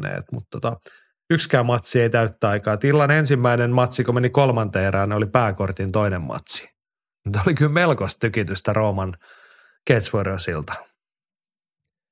Pitää ehkä katsoa jälkeen, kun mä en ollut ehtinyt tätä vielä katsoa, mutta, mutta tota, täällä on yksi päättynyt vielä ala, äh, munille potkuunkin. Joo, siis se oli tämä Keitsissäkin nähty Luka Io Viine, joka joutui sitten toteamaan viiden minuutin huilikin jälkeen, että nyt ei pysty ja Tämä oli sitten, kaikki muistaa nyt sieltä Abu Dhabin UFC-illassa se Victor Hen- Henrin kohtalon, kun kolahti aika kovaa mm. suoraan, niin tämä potku tuli sitten, jos mahdollista, niin vielä vähän suoremmin. Et se ei ollut edes niinku osumassa, kun se, jos Victor Henrillä se vähän tuli siitä niinku yläreiden kautta. Mutta tämä tuli sitten ihan suoraan jalkaväliin. Tämä oli Joo. jätkä, oliko rankkari vetämässä jalkapallossa. Et se monotti siihen ja sitten maatti ja ulisti. Et vähän sattui kotikatsomus taas tällainen. Sa- kävikö se lääkäri sanoa, että älä feikkaa, lopeta? en, en kyllä kuunnellut siinä kohtaa, mutta tota, luultavasti se on, kävi ehdottomasti. Eikö me nyt voitaisiin jatkaa? Mm. Tarvitsisi päästä kotiin, kun vaimo odottaa. Joo, mutta oli tyly, oli tyly, mutta oli tyly meininki muutenkin ja hieno, oli kyllä melko räväkkää tekemistä. Niin ottelijat tiesi, mitä sinne ollaan tultu tekemään. Joo, ei, niin siellä on, ne on urakka palkalla, niin mitä nopeammin pääsee, pääsee palkkasekin lunasta ja pizzalle, niin sen kivempi. Joo, se on tärkeää muistaa. Mutta hei, tällainen kamppailuviikonloppu oli taustalla. Ja nyt seuraavana edessä on meidän postiosio. Ylilyönti podcast. Kamppailukansan radio. Ja Kamppailukansan radiossa mennään palautelaatikolle ensimmäisenä. Täällä on Katjalta tullut tämmöinen mieltä lämmittävä viesti ja luen sen nyt kaikille kansalle, koska tämä on muillekin osoitettu. Palaute Kiitos Jaakolle ja Janille upeasta ylilöntityöstä ja vielä suurempi kiitos, että seitsemän vuoden taipaleen kunniaksi löitte pökkeä pesään ja lisäsitte yhden jakson viikkoon. Joku muu olisi saattanut seitsemässä vuodessa vaikka kyllästyä ja vähentää, mutta teitte justiinsa päinvastoin, lisäsitte kierroksia. Tosin jos tarkoitus oli vähentää viikoittaista taakkaa, epäonnistuitte, koska mitenkäs nyt jaksot ovat taas kolme tuntisia. Tämä kertonee siitä, että mukana ollaan vahvasti. Kiitos teille ja kiitos meille kaikille, koska ei nuo kaksi ehkä jaksaisi hölistä jos niillä ei olisi yhtään kuuntelijaa. No tämän me olemme vuodesta toiseen sanonut, että niin kuin se, miksi tätä jaksaa ja haluaa tehdä, niin kuin se kaikessa yksinkertaisuudessa on se, että tämä on suhteellisen motivoivaa ylilöintiperheen kanssa viikosta toiseen näitä tehdä. Ja sitten Katjalle totean vielä, että ei todellakaan tehdä kolmen tunnin jaksoja nyt. Ja niillä on täällä uusi, uusi viikko nyt käynnissä, nyt vedetään tiukkaa raamia tiukkaa puhetta. Ja onneksi on vain yksi ottelu, mistä on melkein joutunut puhua, että, että tänään me ehkä päästään vähän, vähän lyhyemmällä liikkeelle. Joo, ja koko, viikko, koko loppuvuosi mennään korkeintaan puolentoista tunnin jaksoja. Niin varmaan. Ollaan nyt opittu, että mennään, mennään. Joo, Jimi palaa viime viikolla palaut, palaute henkisestä. Kysyy, kun viimeksi puhuttiin, mä taisin kysyä sulta sun skede- ja lautailutaustasta ja sitten me puhuttiin räpistä ja muuta. Ja niin Imi kysyi, että millä tavalla Jaakolla on ollut kamppailulajien puolella hyötyä lautailuharrastuksista. Sitten Jimi jatkaa, että Olari Rap mainittu, joten vastapallo on Olari Death Metal ja nimi mieleen Lie in Ruins. Okei, okay. pistäkää Örinämetelin ystävät Lie in Ruins bändi mieleen. Ja sitten ihmitä suositus. Olari kautta Espoo Rap touhuista löytyy Yle Areenan Missä tuut sarjasta yhden jakson verran. Hyviä mielenkiintoisia jaksoja muutenkin. On muuten, onko tsekannut? Areenasta En löytyy oo, Mistä en tuut? oo. Suomi historiaa ja siinä on kiinnostava, siinä on niin kuin aina tälleen paikkakunta kohtaisesti yksi jakso, että siellä on muun muassa Rollossa käyty tekemään ja Pori jätetty Helsinkiin ja Espoota. Turustakin taisi yksi jakso olla, ellei nyt ihan väärin muista, mutta tota, se on kiinnostava sarja. Mutta toi kysymys oli, että millä tavalla sulla on ollut kamppailujen puolella hyötyä lautailuharrastuksista? Mahdoton varmaan suoraan osoittaa sormella, että tämä ja tämä asia on hyödyttänyt, mutta, mutta tota, lumilautailuhan on loppujen lopuksi aika helppoa ja sille semmoisen niin harrastetasoisesti, että, että sä laitat jalatkin lautaa ja sun ei tarvitse liikuttaa jalkoja ja sä alaspäin ja vähän kaartelet, niin, niin siitä ei vä- välttämättä semmoisia niin motorisia taitoja tuu ihan niin paljon. Toki ehkä rohkeutta, jos tehdään sitten temppuja kovemmalla vauhilla. Mutta sitten jos puhutaan rullalautailusta, niin se on vaikein asia, mitä mä oon koskaan tehnyt. Että mikään ei tule helpolla. Toki siinä tulee semmoisia motorisia taitoja, pieniä, pienillä liikkeillä, pienillä hienosäädöillä voidaan korjata asioita ja temput onnistuu tai ei onnistu. Mutta samalla se opettaa kyllä nöyryyttä ja kärsivällisyyttä, kun asiat on niin saakelin vaikeita. Että se vuodesta toiseen hinkkaat jotain, mikä ei koskaan mene kunnolla. Niin se, se jotenkin semmoinen psykologinen puoli siinä on. Mutta totta kai yhdistää kaikki lautolaiset, että ne on sille arvaamattomia, että olosuhteet vähän muuttuu ja joutuu lyhyessä ajassa tasapainottelemaan ja reagoimaan semmoisiin vaihteleviin, ärsykkeisiin, niin kyllähän se semmoista hermotusta ja reaktiokykyä ja ongelmanratkaisua keholle, niin, niin luo myös. Joo, mun siis kumpa, kummallakaan saralla ansioitumatta on niin kuin he, helppoa ymmärtää ja kompata tätä että niin kuin rullalautailun tyyppinen asia, joka on niin kuin tekninen vaade ja se niin kuin nyanssien vaade on aika kova, niin se varmasti niin kuin valmistaa tai niin kuin edesauttaa. Sanoit, kun kyllähän kamppailulajeissa on sitä samaa, että kun sitä oppimisen skaalaa on aika lailla loputtomiin, niin just se nöyryys ja kärsivällisyys sen edessä. Että niin kuin Mm. Tiedosta se, että en osaa mitään tyyppisesti, pätee aika pitkään. Valitettavasti se on ihan totta. Surullista, mutta totta. No ei se ole, ei se ole surullista. Musta se on Mm. niin kuin hieno asia. No niin on, on Että se, on siis se. se, niin kuin näkymä, että mä voin niin kuin oppia ikuisesti, en mä ole koskaan valmis. Niin ja No, sit mä sitä ymmärrän, että se voi joskus tuntua surulliselta tai niin kuin lamaannuttavalta, että ei hitto, tästä ei tule mitään tyyppisesti, mutta että kun pääsee siitä tai sen riman ja kynnyksen yli, niin sittenhän se, niin kuin se oppimisen spektri ja se taival, se pitkä tie, aina puhutaan vaikka kamppailijan polusta, niin siitähän siinä on kyse. Mä olin just sanomassa, toi, että, että hyväksyy sen, että, että, että, että tämä ei ole helppoa ja se ei aina tunnu helpolle. Ja, että, että, siinä kohtaa, kun ei anna sen haasteiden musertaa, siis enkä puhu siis mistään, että se olisi fyysisesti raakaa tai sattuu tai väsyttää tai jotain, vaan se, että, että, että, että joitain asioita ei opi heti. Et ni- niiden eteen vaan joutuu tekemään hiton paljon ja hiton monta kertaa ja toistuvasti ja vuodesta toiseen hommiin. Niin sen, sen niin. kun Niin. siellä tavallaan hyväksyy, niin sitten se on aika helppoa. Elämähän on sen tyyppistä, että pitää oppia vain hyväksyä se, että ei osaa mitään eikä pärjää, niin tota, nämä opettaa semmoista sopivaa nöyryyttä siihen. Mm, Siihen me nyt päädyttiin tässä, eikö vaan? kyllä. No näin, näin se No on. Joo, sitten olisi hei tehtävä antoa. Mulle ei ole tähän vastausta. Aili Penaalissa laittoi, tämä oli Instan kautta tämä viesti. Ei, kun se tuli itse asiassa Discordissa, mutta kuitenkin. Ah, okei, okay, no niin. Kuitenkin sieltäkin saa lähettää kysymys. Mutta Aili pisti, että kysymys ensi viikon kästiin, tai ainakin voisi vaikka Matille TMS tietonikkarille nakittaa vähän kaivelua. Että kuinka moni kamppailija on saanut olla molempien bufferin veljesten kuuluttamana? Top kolmosta vaan sisään. Ainakin Mirko, Francis, Mark Hunt, Morris Smith ja ehkä Overeem. No, että mulla ei ole mitään kärryä tähän vastaus, mutta mä veikkaan, että Hirvosen Matti hoitaa meillä vastauksen viikon sisään. Joo, siis tää on, Ellet, ellet sä osaa top kolmosta heittää nyt tähän nyt. mm, mäkään, ei mulla, siis mä mietin, että tää on just semmonen, niin kuin, että ei, tavallaan niin lähellä, mutta niin kaukana sitä omaa omaa ää, osaamista. Joo, ja sitten jos ei ole sitä niinku tuntumaa tällaisen, tämän selvittäminen ei ole ihan pikkujuttu. Mm. niin, että missä ne onkaan kuuluttaneet tyyppiset. Mutta ei siitä mitään. Rupeatte etsiä netistä katsotte kaikki bufferin kuuluttamat illat läpi. Niin kyllä Niitä ei varmaan tällä. paljon.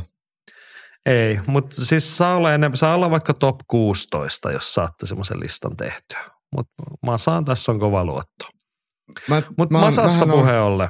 Älä, niin. älä vie, mä nopeasti palaan tuohon Michael Bufferiin, että, että kun Eeva otteli viimeisen ammattinyrkkeilyottelunsa mm, Terry Harperia vastaan tuolla Sheffieldissä, niin silloinhan Michael Buffer tuli kuuluttamaan sen pääottelun, mikä oli illas Kevolla oli mun mielestä niin toka vikamatsi ja sitten Buffer kuulutti vaan pääottelun. Ja, ja tota, hän oli tietenkin samassa hotellissa meidän kanssa. Hän on kyllä todella, todella karismaattinen ja semmoinen, kun Bruce Buffer on semmoinen ihminen, hänkin on karismaattinen, mutta hän on semmoinen kansanmies, anyway, vaikka pukeutuu tyylikkäisiin vaatteisiin ja näin. Että hän, hänelle voi mennä juttelee ja hän, hän tervehtii kaikki ja on, on niin kuin lähellä ja, ja saavutettavissa.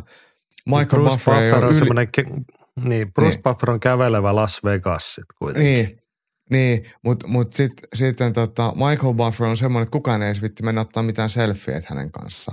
Että hänestä jotenkin huokuu sellainen arvokkuus, että häntä ei oikein häiritä. Että hän saa olla siinä ympärillä, ainoa kenen kanssa hän, hän keskustelee, niin on sitten joku pääillan ottelija tai, tai, tai illan pääottelija tai, tai Eddie Hearn. Ja hän ei tee sitä mitenkään, mitä nyt voisi sanoa silleen, töykäyttään tai ylimielisyyttä. Mutta jotenkin hän on, on semmoinen kunnon kiiltokuva. Joo. No, mutta tästä me päästään luonnollisesti Hirvosen Mattiin, joka on mun mielestä niin toi kuvailu pätee Mattiinkin aika hyvin, eikö? Masa on semmoinen arvokas henkilö. On. Joo, niin Masalta on kysymys meille. Porin prinssi Prince McLean ottelee ensi kuussa Jorge Masvidalin Gamebred FC-illassa. Erikoisuutena on, että otellaan ilman hanskoja. Tapology ei näitä laske ottelijoiden vapaattelutilastoihin, kun heidän tulkintaan lajin luonteen muuttuminen niin paljon. Sherdog puolestaan laskee. Itse en ymmärrä, miksi ei laskettaisi, mutta mikä on ylilyönnin kanta? Musta se on erikoista, jos ei lasketa, kun ne tapologinkin – historiatilastot varmaan lähtee kuitenkin siltä ajalta, milloin on saanut otella va- ilman hanskoja, jos on halunnut. No tämä oli just se, mitä mä olin kanssa sanomassa, että, että, että ne vanhatkin matsit on UFC-ottelut tapologissa. Mutta mä ymmärrän myös tämän, tämän pointin, että, että, että tehdään sitten siihen äh, linjaus. Mutta mä en tiedä sitten, että, että, että näissä näkyy välillä näissä tapologilistoissa, että jos joku ottelee, siellä näkyy ne lukkopainimatsit ja siellä näkyy potkismatsejakin joillain niin kuin listassa, mutta niitä ei näy siinä loppusaldossa. Ne lyödään sinne rekordiin, mutta ne ei muuta sitä, niin kuin, algoritmi kiertää ne. Tämä on mun mielestä silleen ihan fine, ei se mua mitenkään haittaa. Sherdog pikkuhiljaa on valunut enemmän ja enemmän sellaiseen, ää, ei nyt voi sanoa, niin kuin, että humpuukin, mutta mut sieltä löytyy, sinne on helpompi saada muutettua muutettua esimerkiksi omia listoja, että ne ei ole lähellekään niin tarkkoja ottelurekordeista, mitä tapologi on, niin mä en yhtään ihmettele, että Sherlock antaa tällaisen mennä eteenpäin. Niin tapologissahan on kiva sellainen elementti siellä, pystyy niinku vuorovaikutteesta, niinku, Sherlock toimii nyt enemmän sit, että kun joku viittii sinne jotain ilmoittaa, niin sit se on niinku totta ja laitetaan internettiin. Tapologissahan pystyy niinku kyseenalaistamaan tai niinku, niitä niinku arvioidaan niitä sinne ilmoitettuja ja esitettyjä tietoja ja sitten myös korjataan mm. toisinaan niin ymmärtääkseni. Niin. Ja mä muistelen tämmöisenkin tapauksen, että, että, että esimerkiksi Olli Santalahden rekordista ja Aleksi Mäntykiven rekordista oli puu yhtäkkiä katos sitten heidän keskenään ottelu, että se piti sitten palauttaa sinne. Että, mutta tapologista se ei ollut, ollut sitten kadonnut. Sherlockissa se oli johonkin jostain syystä katsonut. Mutta kyllä sen tietenkin sitten, kun laittaa niille ottelukorttia ja kertoo, että ketä on ollut ketäkin vastaan ja ketä on voittanut, kyllä se sinne sitten palautuu. Mutta mut, mut sinne voi niinku pienemmillä kriteereillä myös sitten laittaa korjaus. Tai siis äh, hieno saa tästä omaa rekordia, jos, jos se on mielekästä. Onko mä kertonut mun merkittävimpiä kansainvälisiä merittejä se, että mä oon Sherdockiin ilmoittanut Finfight ykkösen tulokset, kun ne sieltä puuttu. Ja sitten löytyi Jari Ilkan tilastoista löytyi se ottelu niin kuin tuloslista Mm. silloin, kun mä tein jotain Finfight-juttua Fight Sportia. Mä ajattelin, että kyllähän nämä nyt täytyy Jordan Breedille laittaa tonne. Niin. Ja nyt ne, se on siellä nyt sitten. Niin. alkuperäiset- Ilman sua ei olisi. Niin, no en mä tiedä, ehkä joku muukin olisi se voinut tehdä, mutta et mä olin ehkä ensimmäinen, kenellä tuli siinä kohtaa sitten mieleen, että kai, kyllä tämä nyt pitää hoitaa tuonne ihmisten tietoon. Jep. Se oli aika kova löytö. Jarilla oli hienot paperiarkistot, kaikki mahdolliset lehtileikkeet ja muut tallella. Terkkuja Jarille. Joo, mutta sitten mennään eteenpäin. Ahtopulla Samuli kysytään, että mikä mies on tämä Ruotsissa asuva suomen venäläinen Mark Vologdin, joka ottelee Tuomas Grönvallia vastaan? Onko tässä kilpailullisin Suomi vastaan Suomi-matsi vuonna 2023? Ja tähän siis käsittelee, oliko tämä Fight Club Rushissa vai Kyllä. Super? Kumpa? Niin. Joo, Fight Club Elikkä- Elikkä... siellä on aika paljon ma- suomalaisia ottelemassa. Kyllä, ihan tässä lähiaikoina tällainen ilta Tuomas Grönval vastaan Mark Vologdin, mutta hyvä kysymys. Suomen venäläinen Mark Vologdin, mutta meillä on onneksi vastaus ilman, että tarvii itse tietää mitään, koska Ahmala Mikko, terkkuja Ahmalle, oli vastannut, että ö, Vologdin ei halunnut lähteä sotimaan, niin muutti Venäjältä hetkeksi Suomeen ja kävi meillä luupilla treenaamassa ja sitten muutti Ruotsiin. Jos oikein ymmärsin, hänen isänsä asui ollut pidempään Suomessa duunissa. No tämän tyyppinen tarinahan se oli, mutta en, en tämmöisiä sodan välttelyjuttuja en tiennyt. Mutta eihän me tämmöistä suomalaiseksi tunnusteta ollenkaan, niin kuin sotimistakin vältellään.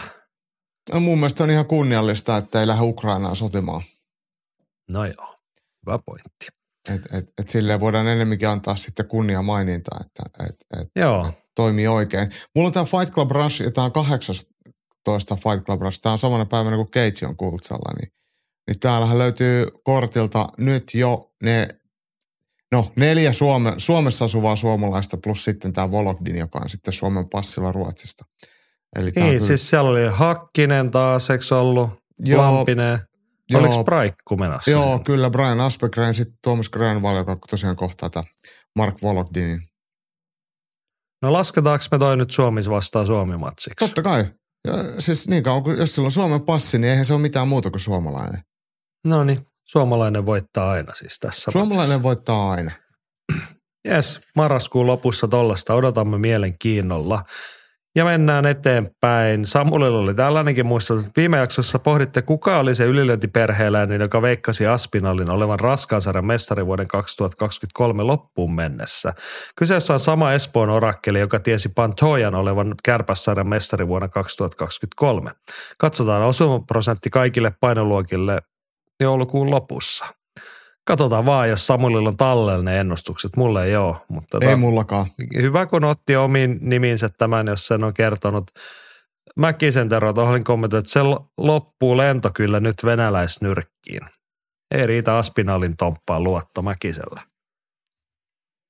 Niin. Mutta tämähän on siis kahden viikon päästä, ei vielä ensi viikolla. Joo, se on siis, se on sama päivä kuin Hamara, eli 11. marraskuuta. Eikö Iltahan niin, on siis siis ensi, New Yorkissa. ensi viikolla. On niin. Niin. tämä sitten jo ensi viikolla, puolitoista Niin. viikkoa. Niin, puol- niin, mutta ei tänä vi- ei, tämä ei ole meidän niin, Niin, niin, niin. käsittelyssä vielä tällä viikolla vasta, vaan ensi viikolla. Kyllä, kyllä. Palaamme tuohon matsiin ja siihen, kun te, miten Aspinallin Tompalle käy. Ja vuoden vaihteessa sitten palaamme noihin. Tosiaan vuoden alussa ylilöntiperheet ennusteli näitä, että käytiin läpi halukkaat sai kertoa, että kuka on minkäkin painoluokan UFC-mestari. Vuoden lopussa mä olin niin höntti, että ei mun niitä ole tallella, mutta toki ne varmaan löytyy jostain tuolta meidän Facebook-sivulta. Todennäköisesti. Joo. Sitten on jo perinteikkään tekniikkakorren aikaa. Tässä nyt jatkuu ties monettako viikkoa tämä erittäin kiehtova keskustelu harjoitusmetodeista, harjoittelulaadusta, oppimista tällaisesta. Ö, Sarjolandilta taas painavaa kommenttia. Se kuuluu näin. Ei ole olemassa mitään mystisiä parempia treenimetodeja, joilla Suomessa voisi korjata korvata huippusalien tasokkaammat harjoitusparit. Kaikki tehokkaat treenimetodit joku on jo keksinyt ja muut ovat ne kopioineet. Laadukas valmennus on sitä, että osataan löytää kullekin ottelijalle oikea painotus eri metodeista ja paremmat treenikaverit tehostavat tätä. Pientä edistystä ja uusia muunnelmia treenimetodeista tulee tietysti jatkuvasti, mutta niistä parhaat kopioidaan nopeasti yleiseen käyttöön, joten niillä ei voi saada merkittävää etua. Ei Suomesta eikä muualla. Pystyottelussa on tosin yksi metodi, jolla voi osittain korvata huipputason harjoitusparit. Se on huipputason välineiden pitäjä.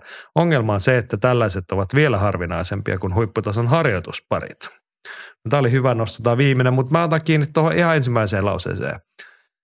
Mä oon ihan sama mitä, että ei ole mitään mystisiä parempia treenimetodeja, joilla voitaisiin hommaa. Ja sellaista ei ole haettukaan. Se mun niin kuin vilpitön kysymykseni alkuun vaan oli, että kun meillä on ilmeinen ongelma, että homma ei toimi, niin olisiko jotain, jotain niin kuin korvaavaa. Se ei ole millään tapaa mystistä, ei tarvitse mitään uutta, mutta että voitaisiko tehdä jotain eri tavalla. Onko jotain, millä saada vastaavaa harjoitusvastinetta? Se ei todellakaan ole mitään mystistä, eikä tarvitse kenenkään keksiä mitään uutta. Ne esimerkit, mitä tässä on nosteltu viikkojen mittaan, niin ne on ihan olemassa olevia tunnettuja juttuja. Mutta se, se kysymys vastauksen edelleen mulla ei sitä ole, niin se saattaa olla just niin kuin ennen, että mitään sellaista ei ole. Että se ainoa tapa tehdä paremmin asioita on reenata kovempien harjoitusvastustajan kanssa, niin sitten se vaan tarkoittaa sitä, että joko me luovutetaan tai sitten me ei olla tehty asioita riittävän hyvin täällä Suomessa. Mä taisin viime viikolla vai milloin se oli sanoa siitä, että kyllä meillä on täällä niinku re- käyttämättömiä resursseja monellakin tavalla vielä, mitä, mitä, mitä voi käyttää. Että valmentajia kyllä on ja on reenaajia, että pitäisi vaan niinku, pitää vaan har- käyttää niitä enemmän ja tehdä enemmän. Että ei se, eikä nyt tarvitse pitää juosta pidempiä lenkkejä, se ei ole siitä, mutta, mutta kyllä, kyllä me pystytään näillä resursseilla, pitäisi pystyä vielä vähän parempaa. Niin, jos mä tiivistän tuon yleisellä tasolla, niin ei varsinaisesti, siis mun ymmärrykseni, se mitä mä urheilusta ja valmennuksesta ja harjoittelusta ymmärrän, niin ei ole mitään varsinaista syytä, miksi Suomessa ei voisi kehittyä huipputason kamppailuurheilijoita lajissa kuin lajissa. Ei, et, niin kuin ei ole sellaista estettä. Sitten me tullaan siihen, että joko me ei tehdä täällä tarpeeksi hyviä asioita tai sitten ne, kenen haluaa kehittyä, niin sitten niiden täytyy vaan lähteä johonkin muualle. Niin, just näin. Mm, joo, joo. Samulilla tuohon mielenkiintoinen kommentti. Tuohon, että pitäisi saada kovempia reenikavereita ja, tai niin kuin harjoitus vasta sitä kautta. Niin miten tuo käytännössä toimii, jos kaikkien pitäisi reenata parempien kanssa, niin eihän kenelläkään ole paria, koska kukaan ei halua ottaa huonomman kanssa.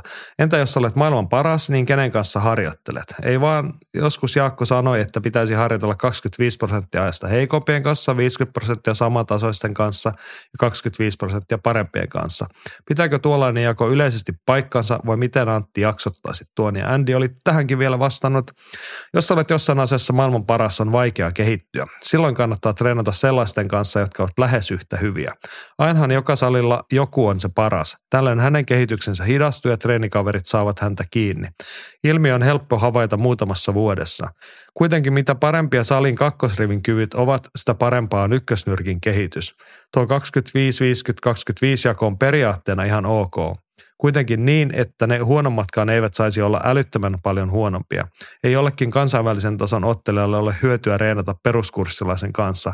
Hän saa tehtyä hyödyllisemmän reenin yksinään, jos ei muuten niin fysiikkatreenillä. Näin. Sähän on tätä käyttänyt tätä 25-50-25 jakoa. Niin siis se oli esimerkki, jos... mitä, niin kuin, mistä puhutaan pallonlojien puolelle. Toi on semmoinen niin kuin, kehittymisen oppimisen kannalta – semmoinen nyrkkisääntö, että puolet ajasta tasasta vastetta, tasaisia, enemmän kuin ehkä peleihin liittyvä niin joukkueurheilussa. Niin. 25 prosenttia itseään kovempia tai jopa liian kovia ja sitten 25 prosenttia saa olla vähän helpompiakin.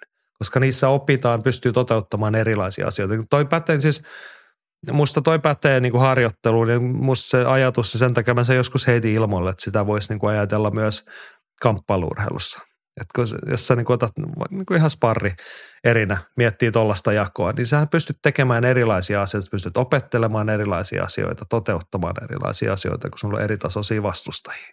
Joo, joo, niin kyllä. se ei aina tarkoita sitä, että sun täytyy olla parempi vastustaja. Et mä mietin tota maailman parastakin, niin se Andy on tietty siinä, että silloin on vaikeampi kehittyä ja se kehityskäyrä hidastuu, mutta et silloinkin, jos niin maailman parhaatkin, niin kun, kun ne on vielä siinä vaiheessa, että ne janoaa kehitystä ja on niin kuin motivoituneita, niin hän etsii uusia ärsykkeitä. Sitten täytyy tehdä eri tavalla asioita, syventää sitä oppimista. Ja vaikka Tää... harjoitus vasta, sitten sit sun kannattaa hommata joku ihan tyystin erityinen, joka tekee niin kuin siitä asiasta vaikeampaa sen takia, että se on vierasta tai että jotain, jollain tapaa erikoista.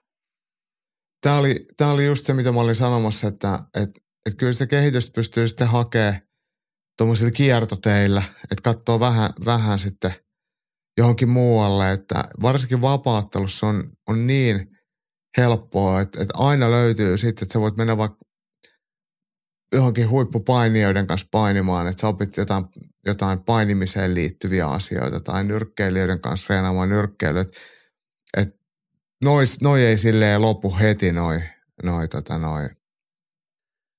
Tämä niin tavallaan tämä palaa viime viikolla, kun puhuttiin siitä, oli se Petrin esimerkki, että millä, miten harjoitteet voidaan rajoittaa, niin se rajoiteperustainen malli. Niin tossa, tostahan siinä on kyse, että jos sä oot oikein hemmetin hyvä, niin sitten täytyy niinku, pistää niinku yksinkertainen esimerkki, että jos sulla on maailman paras vasuri, niin sitten valmentaja sitoo sen sun selän taakse se vasuri, että täytyy tehdä jotain muuta. Tai sitten sä mm. hommaat niin erikoisen harjoitusvastustajan, että sä et pysty ennakoimaan, että se tekee jotain tosi hassuja asioita, tosi poikkeuksia, se liikkuu poikkeuksia, se lyö kummallisesti, potkii niin. kummallisesti, tekee kuperkeikkoja. Just näin. Niin sehän on tavallaan rajoiteperustaista oppimista, tai mitä tavallaan, vaan aika lähellä sitä. Niin kuin muutetaan pelikenttää ja kallistetaan vähän kehää johonkin kulmaan, että se muuttuu vaikeammaksi. Mut, mut, Joo. No, tässä ei ole ollut mun mielestä yhtään mitään niin kuin väärää. Tässä on ollut melkein joka viikko tässä on ollut tosi hyviä, jopa niin kuin itsestään selvien asioiden ääneen sanomista, minkä kaikki tavallaan tietää, mutta mut, mutta ei tehdä toim- vai? Niin, niin, niin mutta toimitaanko niin. sitten ihan niin? niin. Ja, ja, ja se on varmaan se, niin kuin se ehkä se, se isoin ongelma. Et, et, en mä usko, että kukaan niin tahallaan toteuttaa asioita huonosti tai ei tee niitä hyvin. Mutta jos vähän pysähtyisi vaan miettimään, että et, et voisiko tätä tehdä paremmin tai katsoa vaikka mallit, mitä muut tekee, kun ne on saavuttanut jotain, että miten sinne on päästy, että voisiko täällä olla jotain, miten me voitaisiin oppia siitä, siitä polusta, että, että kun ei tämä nyt loppujen lopuksi ole mitenkään niin kuin ihan älyttömän vaikeeta. Ja sitten kun mähän on aina puhunut tästä, että pitäisi vaan mennä muualle reenaamaan, mutta se, se juttuhan siinä on se, että joku muu on silloin tehnyt sen sun puolesta. Että siellä on jo se järjestelmä, mikä keskiarvollisesti tuottaa parempaa tulosta kuin meidän keskiarvollinen tulos. Niin silloin sä pääset niin kuin helpolla miettimättä mitään, hyppäät vaan johonkin olemassa olemaan systeemiin ja annat palaa. Niin, niin, ja yrität oppia siitä. Niin, niin, niin mm-hmm. mutta mut, mut kyllä sitä suomalaista systeemiä pystyy kehittämään ihan hyvin. Ja mähän, se, no oliko se just viime viikolla, kun puhuttiin, kun vaikka Joni Salovaara Joni, jota mä pidän tosi huippuvalmentajana ja hyvänä jätkänä nyt muutenkin, mutta et kun, sit, kun hänenkään resursseja ei käytetä, pystyä käyttämään, kun pitää olla töissä. Ja tällaisia esimerkkejä on vaikka ja kuinka. Niin, niin, niin silleen, että sitten kun me vähän puuhastellaan ja vähän tälleen leikitään, niin sitten se on sit vähän niin kuin kaikki mm. leikkii. Leikkii sitä samaa leikkiä. Et, et kyllä riman nostoa kautta linja vaan pitäisi tehdä. Ja sitten jotenkin kun sit, mä en tiedä, että onko se ihan kaikessa sit kuitenkaan lopulta kiinni rahasta pelkästään ja kuinka isoista rahoista. Että et, et ei me voida odottaakaan sitä, että yhtäkkiä jostain tippuu vaikka Suomen vapaatteluliitolle miljardi tilille ja sitten yhtäkkiä palkkaa te, tehdään joku kansallinen valmennusjärjestelmä, missä on aluevalmentajia eri ikäisillä ja näin. Et, et ei, ei, ei kyse ole mistään sellaista. Ne on ehkä enemmänkin sitten ihan kohtuullisia uhrauksia omaan hyv- omasta tulotasostaan tai jostain. Että et pärjäisikö niin, vaikka vähän se, vähemmällä niin, tai, mm. tai, tai Mä teenkö enemmän töitä tälle, päivässä. Uskallan tälleen niin kuin hattuusta heittää, että yksikään laji Suomessa edes nämä niin kuin huip, nykyisin niin kuin huippuurheilun tasolle kehittyneet lajit laajemmin, niin ei ole Suomessa kehittynyt sitä kautta, että jostain on ilmestynyt ihan valtavasti resursseja. Vaan että kyllä se on niin kuin pitänyt lähteä siitä niin kuin intohimoisten yksilöiden ja pienempien yksiköiden tekemisestä askel kerrallaan. Joskus niin. se vaatii jotain taloudellisia panostuksia, se vaatii yksilöiltä, jos ei taloudellisia, niin ajallisia niin kuin resurssiuhrauksia – halua, intohimoa panostaa siihen. Mm. Ja sitten voidaan ottaa sellaisia askeleita, että hei, että tämähän on hyvää toimintaa, siihen voidaan jostain saada lisää resursseja, että se voi kiinnostaa jotain muutakin joskus. Että silloin, siis, ja edelleen mä palaan siihen, että mistä tähän niin monen viikon keskustelu lähtee, ei mulla ole vastausta siihen kysymykseen. Mä vaan haluaisin löytää sen tai kuulla sen, että voisiko tämä olla parempaa.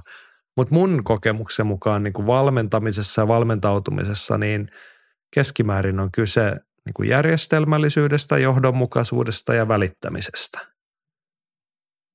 Ne, niin. Niitä asioita niin kuin grindaamalla. Ja sitten se pitää olla, mä puhun omille urheilijoille, niin siitä, että niin kuin se oman riman korkeus, niin tämä pätee myös valmentajiin, pätee lajiyhteisöön, että se oma riman korkeus, missä sä pidät sitä – ja sitten ei korkeushyppäjätkä tähtää siihen, että ne hyppää 2 metriä 12 senttiä joka vuosi. Vaan että sitten kun sä oot kerran mennyt siitä yli, niin sitten mielellään hilataan sieltä kampeen vähän ylemmässä. Kokeillaan 2.14 seuraavaksi ja 2.16 ja 2.18, eikö vaan? Joo, joo, joo, joo. Sitten niin. tässä on oikeastaan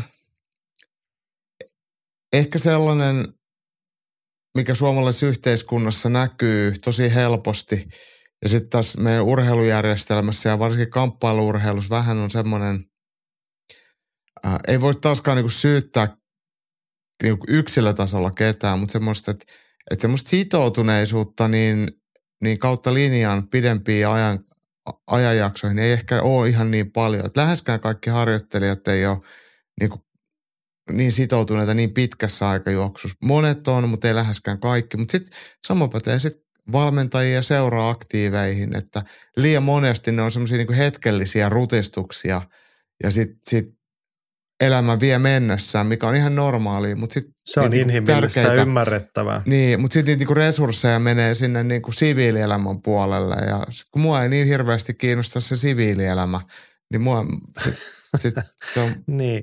Joo, joo, mutta la, lajin mutta kehityksen näkökulmasta siinä mm. katkee se johdonmukainen niin. ja järjestelmällinen eteneminen, niin se on se hankala tulos. Tässä mä palaan aina, mulla muistuu joka kerta näissä keskusteluissa mieleen se Olli Hartikaisen vanha viisaus, kun järjestettiin Suomi-vaparin kehityskeskustelu, missä oli näitä herroja, niin Olli sen silloin tiivisti, että talkoo työllä saa talkoo tuloksen keskimäärin. Niin. Jos me halutaan mm. joskus jotain muuta, niin sitten jonkun pitää uskaltaa ottaa siitä talkootyöstä se askel eteenpäin. Mitä ikinä Hei, se sitten, mut, niinku, mikä se hinta niin. onkaan sille. Tämä on niin hyvä keskustelu, että mä annan sulle tähän vielä tämmöisen, tämmöisen mun mielestä Suomessa esiintyvän ilmiön, mikä näkyy kautta, kautta linjan. Niin yksi asia on semmoinen, mi, mi, kun me ollaan totuttu hyvinvointiyhteiskunnasta siihen, että, että, että meille annetaan kaikenlaista. Niin me jotenkin odotetaan tässäkin vähän, että joku ratkaisisi tämän vaikka, että miten suomalainen vapaattelu kehittyy ja antaisi sen vastauksen meille ja antaisi sen resurssit tai an, mikä ikinä se onkaan. Niin. niin m- mitä jos sen tekisi kiite? Niin, rupeat tekemään. Mm. Mä huutelen täältä sivusta, mä aio tehdä. niin, mutta, mutta tämä ei ollut siis sulle joo, kohdistettu, joo, joo. vaan niin kuin kautta ei, linjaan, että me odotetaan, että se tapahtuu jostain. Joo, joo, me ollaan puhuttu tästäkin jostain. ainakin kolme-neljä vuotta, ihan niin, niin kuin et... tälleen pyöreästi arvioida että ruvetaan tekemään. Ja kyllä mä, mä oikeasti mä lähden talkoisiin mukaan, jos joku rupeaa tekemään. Mm. Niin kuin se, jos musta jotain apua niin kuin edes niin kuin jonkun lässyttämisen tasolla, niin voitte laskea sen varaa, että olen mukana. Jep. Mutta nyt voitte laskea sen varaa, että on Leffakornerin vuoro tämän jakson huipennukseksi. Ja se tarkoittaa sitä, että meillä on Andresin tuore top 5 käynnissä ja homman nimi on top 5 oikeat kamppailijat elokuvatähtinä. Ollaan päässyt siellä kolme. Vitosen oli Randall Tex Cobb, viime viikolla on Nathan Jones ja nyt tulee varmaan monille tutumpi, tutumpi nimi, eli top 5 oikeat kamppailijat elokuvatähtinä ja kolmosessa sija antaa Andresin leffagurun kertoa. Nyt on vuorossa listan ainoa naispuolinen, eli kolmantena Gina Carano. Tämä 1982 Dallasissa syntynyt Kaunotar on kyllä erikoinen tapaus. Koulussa urheilu oli lähellä sydäntä ja koripallo ja lentopallo hän pelasi huipulla asti, kunnes koulujen jälkeen alkoi seurustella Kevin Ross-nimisen kauffarin kanssa, joka sattui olemaan muithain jenkkien huippuja. Ross raahasi Chiinan salilleen ja laji vei Kaunottaren mennessään ja ei aikaakaan, kun ensimmäinen ammattilaisottelu edessä. 12 voittaa, yksi tappio, yksi ratkaisematon oli Chiinan saldo, kunnes löysi vapauttelun, joka oli suuressa nosteessa.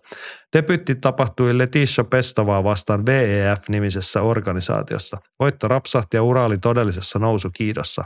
Kaunotarkkun oli varmaan jokaisessa urheilulehden kannessa ja taatusti naisvapaattelun kasvot.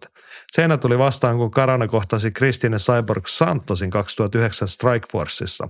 Turpaan tuli huolella ja tauko oli paikalla. 2011 Sarano ilmoitti tekevänsä paluun, mutta sitä ei koskaan tapahtunut, koska Hollywoodista kajahti isosti. Kaksinkertainen Oscar-voittaja Steven Söderberg oli kiinnittänyt Karanon omaan uutuksiin omaan uutuksensa pääosaan. Nyt oli enää taivas rajana kanotarta revittiin joka suuntaan. Muun muassa Fast and Furiousissa ja Deadpoolissa hän esiintyi. Me täällä suunnalla tiedetään hänet parhaiten Mandalorian sarjasta, jossa hän oli kahden kauden verran. Nykyään naisen ura on todella pahassa laskusuunnassa, kun Guanon hörhöily on vienyt kaunottaren mennessään ja mitä ihmeellisiä oksennuksia tulee suustaan päästettyä. Kukaan järkevä ei ole häntä enää leffoihinsa palkannut. Joo. Mm. Gina Carano, siinä on kyllä nimi menneisyydestä. Ja toi muuten toi oli hyvä, varmaan jokaisen urheilulehden kannessa. Ehkä Suome, no Suomessakin oli Fight Sportin kanssa. Mä, mä olen kuullut joskus, tämä oli ennen omaa aikaa, niin sitä on moni nostalgista muista, että se oli muuten hieno se kansi, missä oli Gina Carano. Se oli aika vetävä, olen nähnyt sen jälkikäteen. En kyllä muista yhtään, mutta kyllä se mullakin varmaan on jossain ollut se lehti. Joo. Mutta tota, leffaura, hänellä oli hieno niin kauan kuin sitä riitti ja sitten hän veti sen itse viemäristä alas jutuillaan tuossa vuosi pari sitten. Joo. Jos on tyhmä, niin on tyhmä, ei voi mitään. niin. Joo, mutta sitten hei, tietenkin Andresin leffa cornerissa on pikku top kolmonen tuon päänoston. Niin, ja tuossa mainittiin, että mistä Gina Caranon leffaura lähti siitä Steven Söderberg, äh, tai Soderberg, var miten toi lausutaan amerikkalaisista, niin palkkas hänet – niin sieltä tulee top kolme. Siitä kun Steven Soderbergh otti riskin ja kiinnitti Chinan aikoinaan ilman mitään kokemusta leffansa pääosaan. On hyvä selvittää, kuka on Steven Soderbergh. Tässä on mielestäni hänen kolme parasta ohjaustyötään. Kolmosena Erin Brockovich. En pysty sietämään Julia Robertsin elokuvia, mutta tämä teki ehdottomasti poikkeuksen. Roberts on elämänsä vireessä vittumaisena asianajana ja Oscar pysti irtosi ihan syystä. On muuten hyvä Raina. Se on, on tainnut joskus nähdä, mutta en muista yhtään. No se oli tämmöinen joku, oliko se taas astunutta vettä jossain köyhiä asunnolla. Okei, okay, joo. Siis tämän joo. tyyppistä. Ja hän on sitten se, ketä pelastaa ihmiset sieltä. Ihan hyvä leffa. Mutta siis Julia Kakkosena... Robertsin paras leffahan on tietenkin Pretty Woman. Okei, okay, ettei Notting Hill sitten kuitenkaan. No Notting Hill on kans hyvä. Se on kans hyvä. Joo, mutta Notting Hill on vähän niin kuin amerikkalainen versio neljät häät ja yhdet hautajaiset leffasta, joka on ihan helvetin hyvä. No joo, totta. No niin, Steven Söderbergin kolme paras leffa kakkosena Out of Sight. Kyseinen veijarikomedia aloitti aikoinaan George Clooneyn ja Söderbergin yhteistyön ja monta tuotosta tuli tämän jälkeen. Jennifer Lopez tekee myöskin todella loistavan roolin leffassa. Suosittelen lämpimästi kaikille. Turhan pienelle huomiolle jäänyt mestariteos. Mitäs sanot tämmöisestä? Mä yritän tässä nyt katsoa. Unohdin etukäteen katsoa, että onko tällä joku suomenkielinen nimi. Vuodelta 98. Mä luulen, että mä nähnyt, mutta en kyllä muista. Mieletön juttu on suomeksi tämä elokuva. Ihana, ihana. Hyvä nimi. No, mutta George Clooney ja Jennifer Lopez. Kyllä mä oon tämän mm. nähnyt, mutta ei kyllä soita mitään kelloja nyt tämä leffa.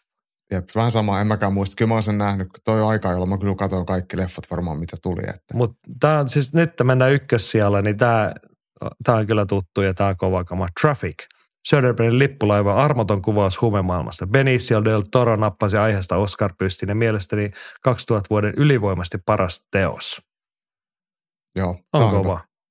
Hyvä, hyvä leffa. On. Joo. Ihanaa muistella Gina Caranoa ja hänen leffauransa tälle. Mutta tota, nyt kun on päässyt, siis mietin siis listan aiheena kamppailijat leffauralla vai miten se olikaan niin määriteltynä elokuvatähtinä, niin aika kovat odotukset on tuonne kakkos- ja ykkössijalle. Totta, totta. Koska nämä on ollut kuitenkin vähän niin kuin yllättäviä, tai sillä tavalla ei ole niin mitään ilmeisiä hakuja ollut nämä kolme ensimmäistä. Mitä mahtaa tulla? To, mä mietin, että nyt, nyt kun sä sanoit, niin, niin, niin kyllähän tämä näitä oikeita kamppailijoita, niin kyllähän niitä on aika paljon. Mutta miten tämä meidän Gago Drago, ei, Ivan Drago, niin, niin Dolph Lundgren, niin Dolph hänkin Lundgren. On, niin, hänkin on oikea ka- kamppailija. Mahtuuko hän top kakkoseen? Kuitenkin. No katsotaan, tiukkaa tekee, koska kyllä mä odotan, että sieltä on Michael Bisping kuitenkin esimerkiksi tulos vielä ykkösenä tai kakkosena. Vanha puusilmä. niin.